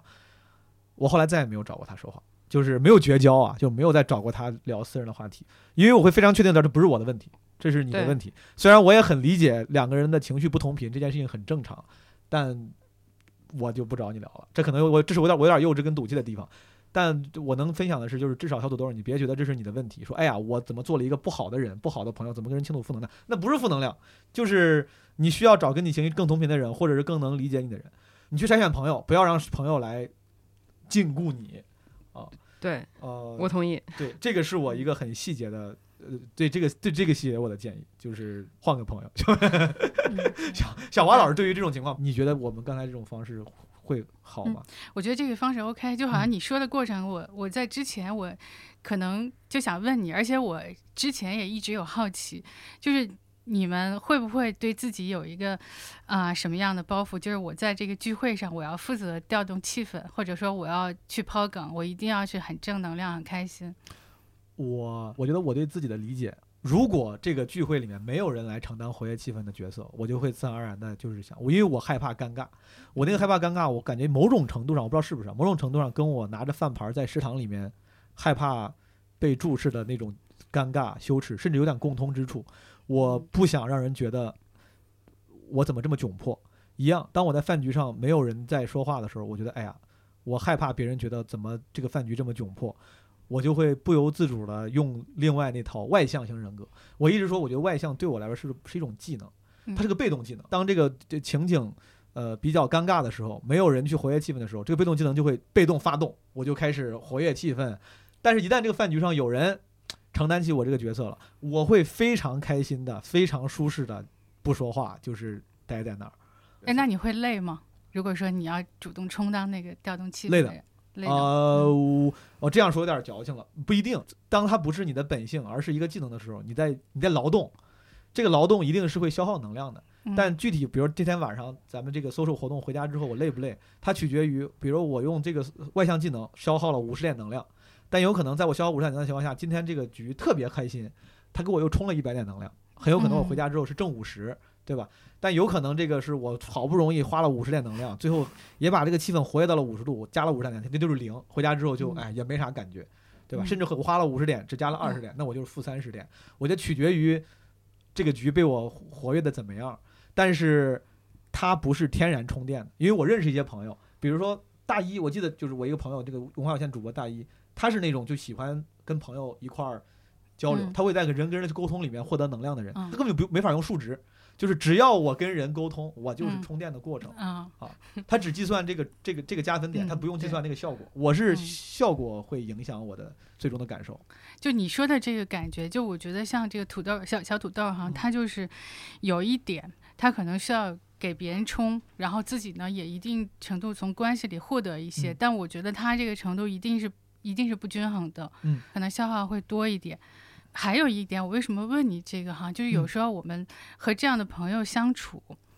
是一个相对有点有毒的关系，还是说就是一个熟人关系无所谓，是在于我愿不愿意承担他投射给我的那个期待。就比如说我在这个聚会里没人说话，我就不说话，跟我有什么关系？那我不承担，那 OK， 我高兴的时候我就说，不高兴的时候就不说。我不说了，可能就另外一个尬不住的人他就跳出来说了。那么这个其实是还是有我自己可以调节的一部分，他是可以选择的。那如果说他抛弃这个包袱，我不承担，我不需要做小太阳啊，我有时候就是月亮，我有时候就一片黑暗，没什么关系，那可能就没有那么累。可能我在人际关系里面，我就说我个人感受，我可能是个那种更自我的人，说的难听点可能是更自私的人，然后我非常感谢我后来变成了一个更自我的人。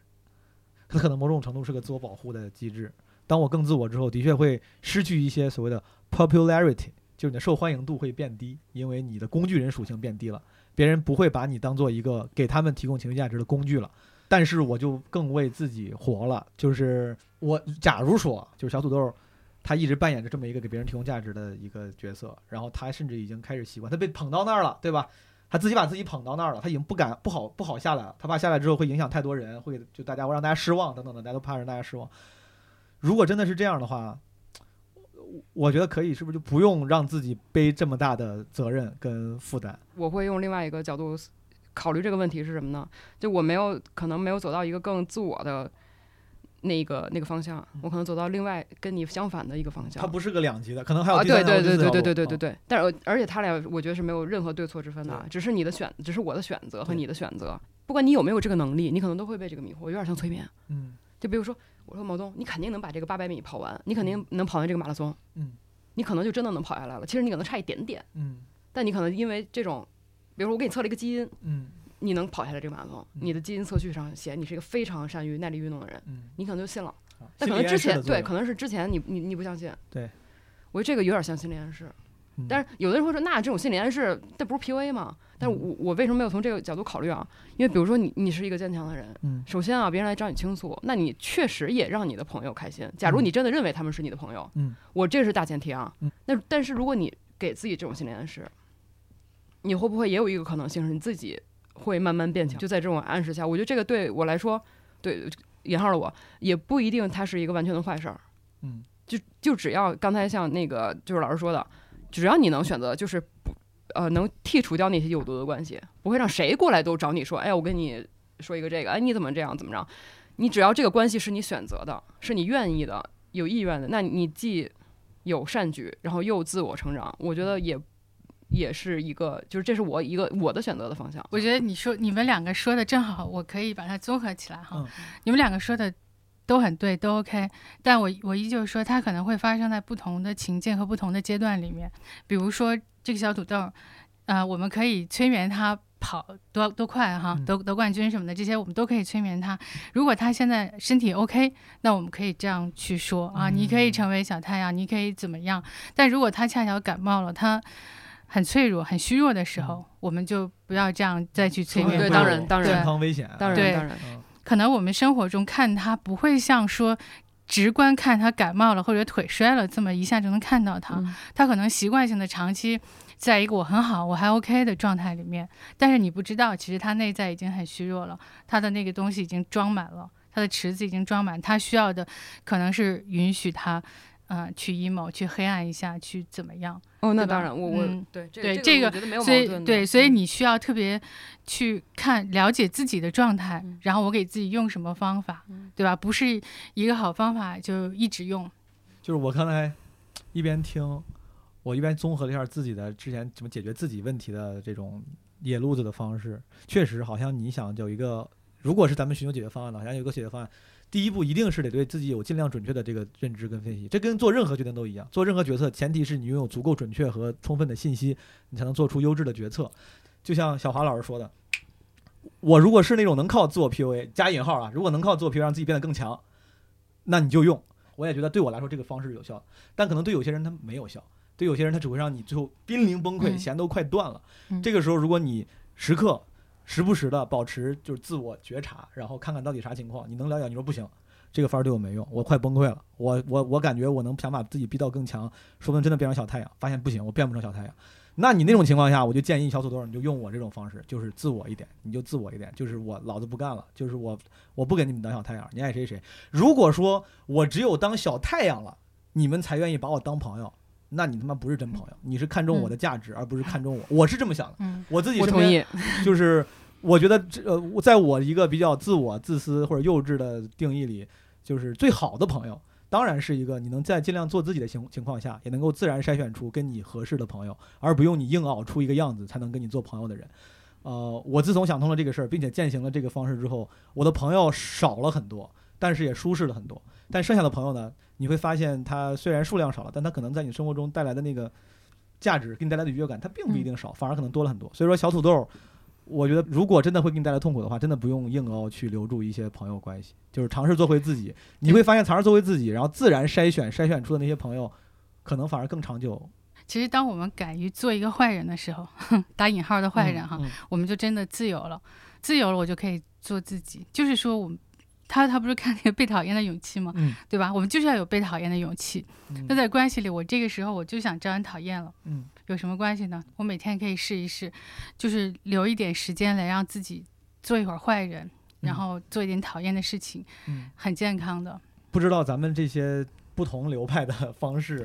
会不会帮到小土豆老师但是我听完刚才就上面那些案例，我想稍微再往上走一步，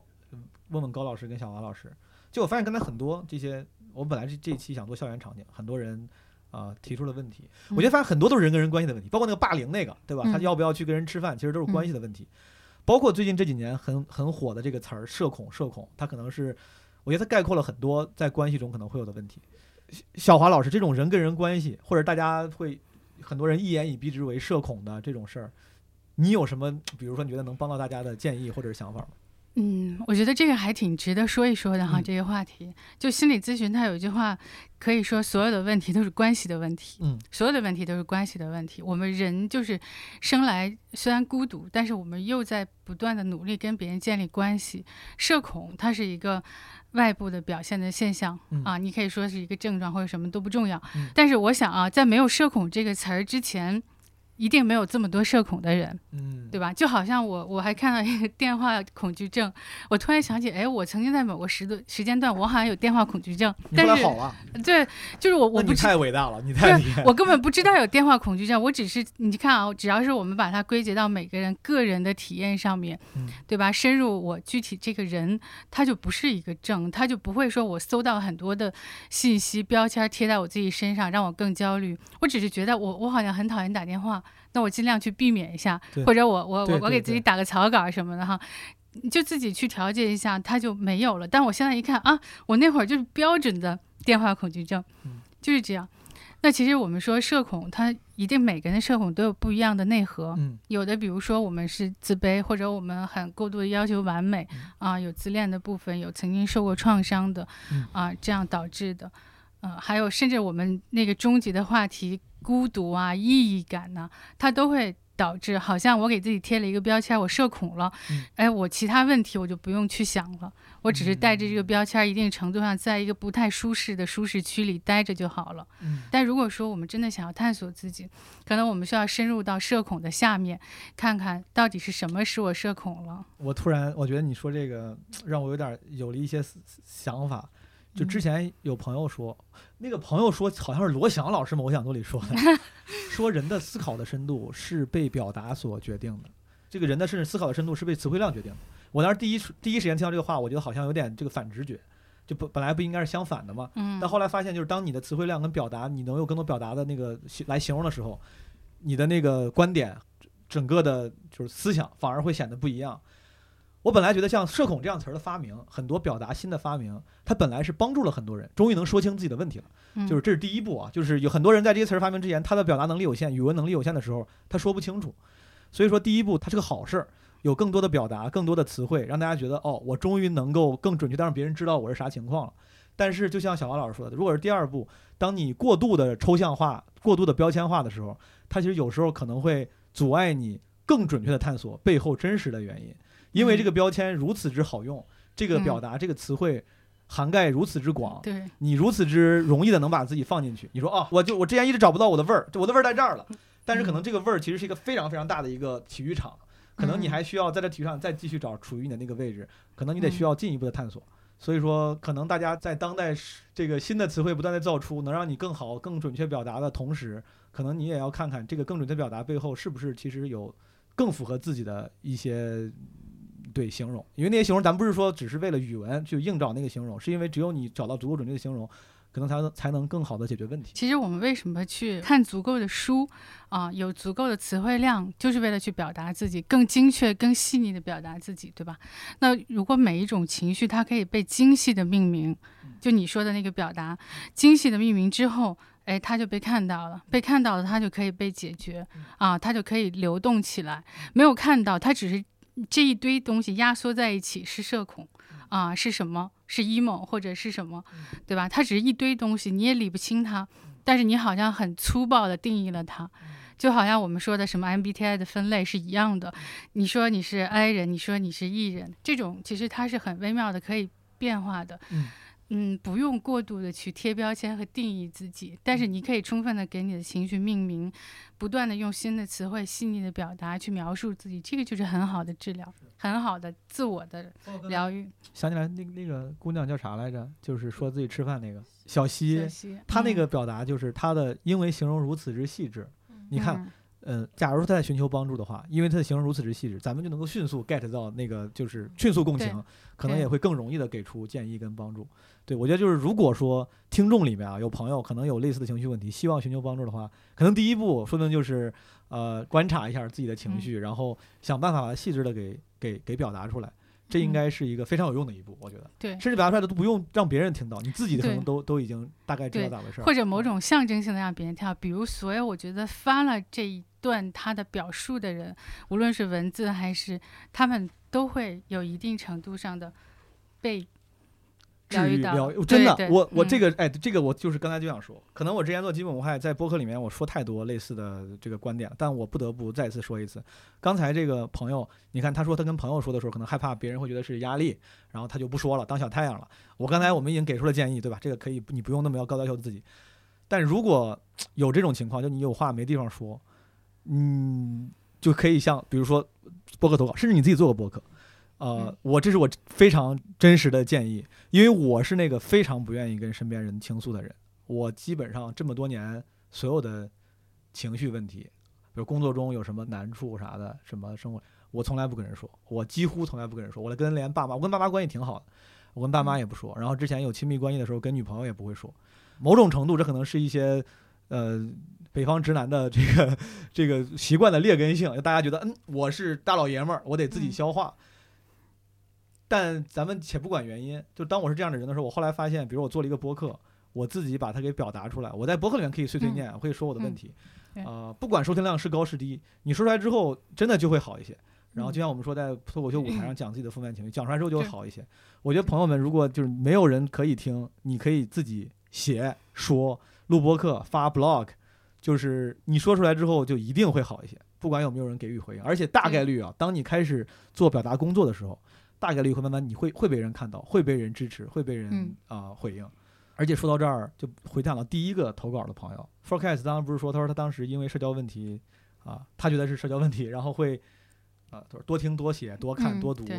我觉得对我来说很有用的一个方式，就是靠创作疗愈自己。对。所以说朋友们，如果你在人际上、关系上一时半会儿没能取得进展的话，有一个一定可以自己就能干的事儿，就是你可以创造一些东西。你写篇公众号，发个微博，哪怕录个小红书呢，对吧？你写个读后感，就是你创造一些东西本身，它一定会能给你带来一些帮助。对，创造本身它是一种很高级的防御，叫升华，对吧？我们经历了很多创伤，然后写了一篇什么论文，然后写了一个小说，然后我好了，对吧？它就有一个叫升华。那么你可能也可以理解为我生了一个孩子出来，他可能代表了、承载了我很多的东西。那我看起来也觉得很舒服。对，用咱刚才那个分析的方式，就是如果你真的把它提炼成了一个作品，它其实中间就把刚才咱说的那些过程都走了一遍。对，你得自我观察，你得分析，你得整理，你得表达。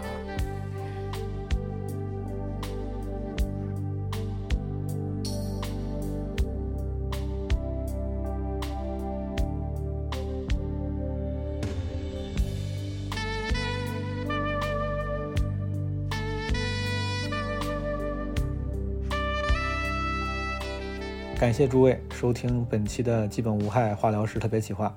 也感谢京东健康心理服务中心在开学季这个节点跟基本无害一起联合呈现这样的选题。当然也要感谢京东健康心理服务中心的全职心理咨询师索小华老师作为嘉宾来参与我们这期播客的录制。朋友们，一期播客节目我们可能没有办法给你特别专业的立竿见影的或者是严谨的解决方案，但是希望多少能帮到你吧。更重要的是，我特别希望这些投稿里面的问题能够引起大家的关注。如果你身边的朋友可能有类似这样的但你之前没有注意到的情绪问题，可以给他们一些关心和支持。最后希望大家都能够开心的、笃定的过好自己的生活。下期再见，拜拜。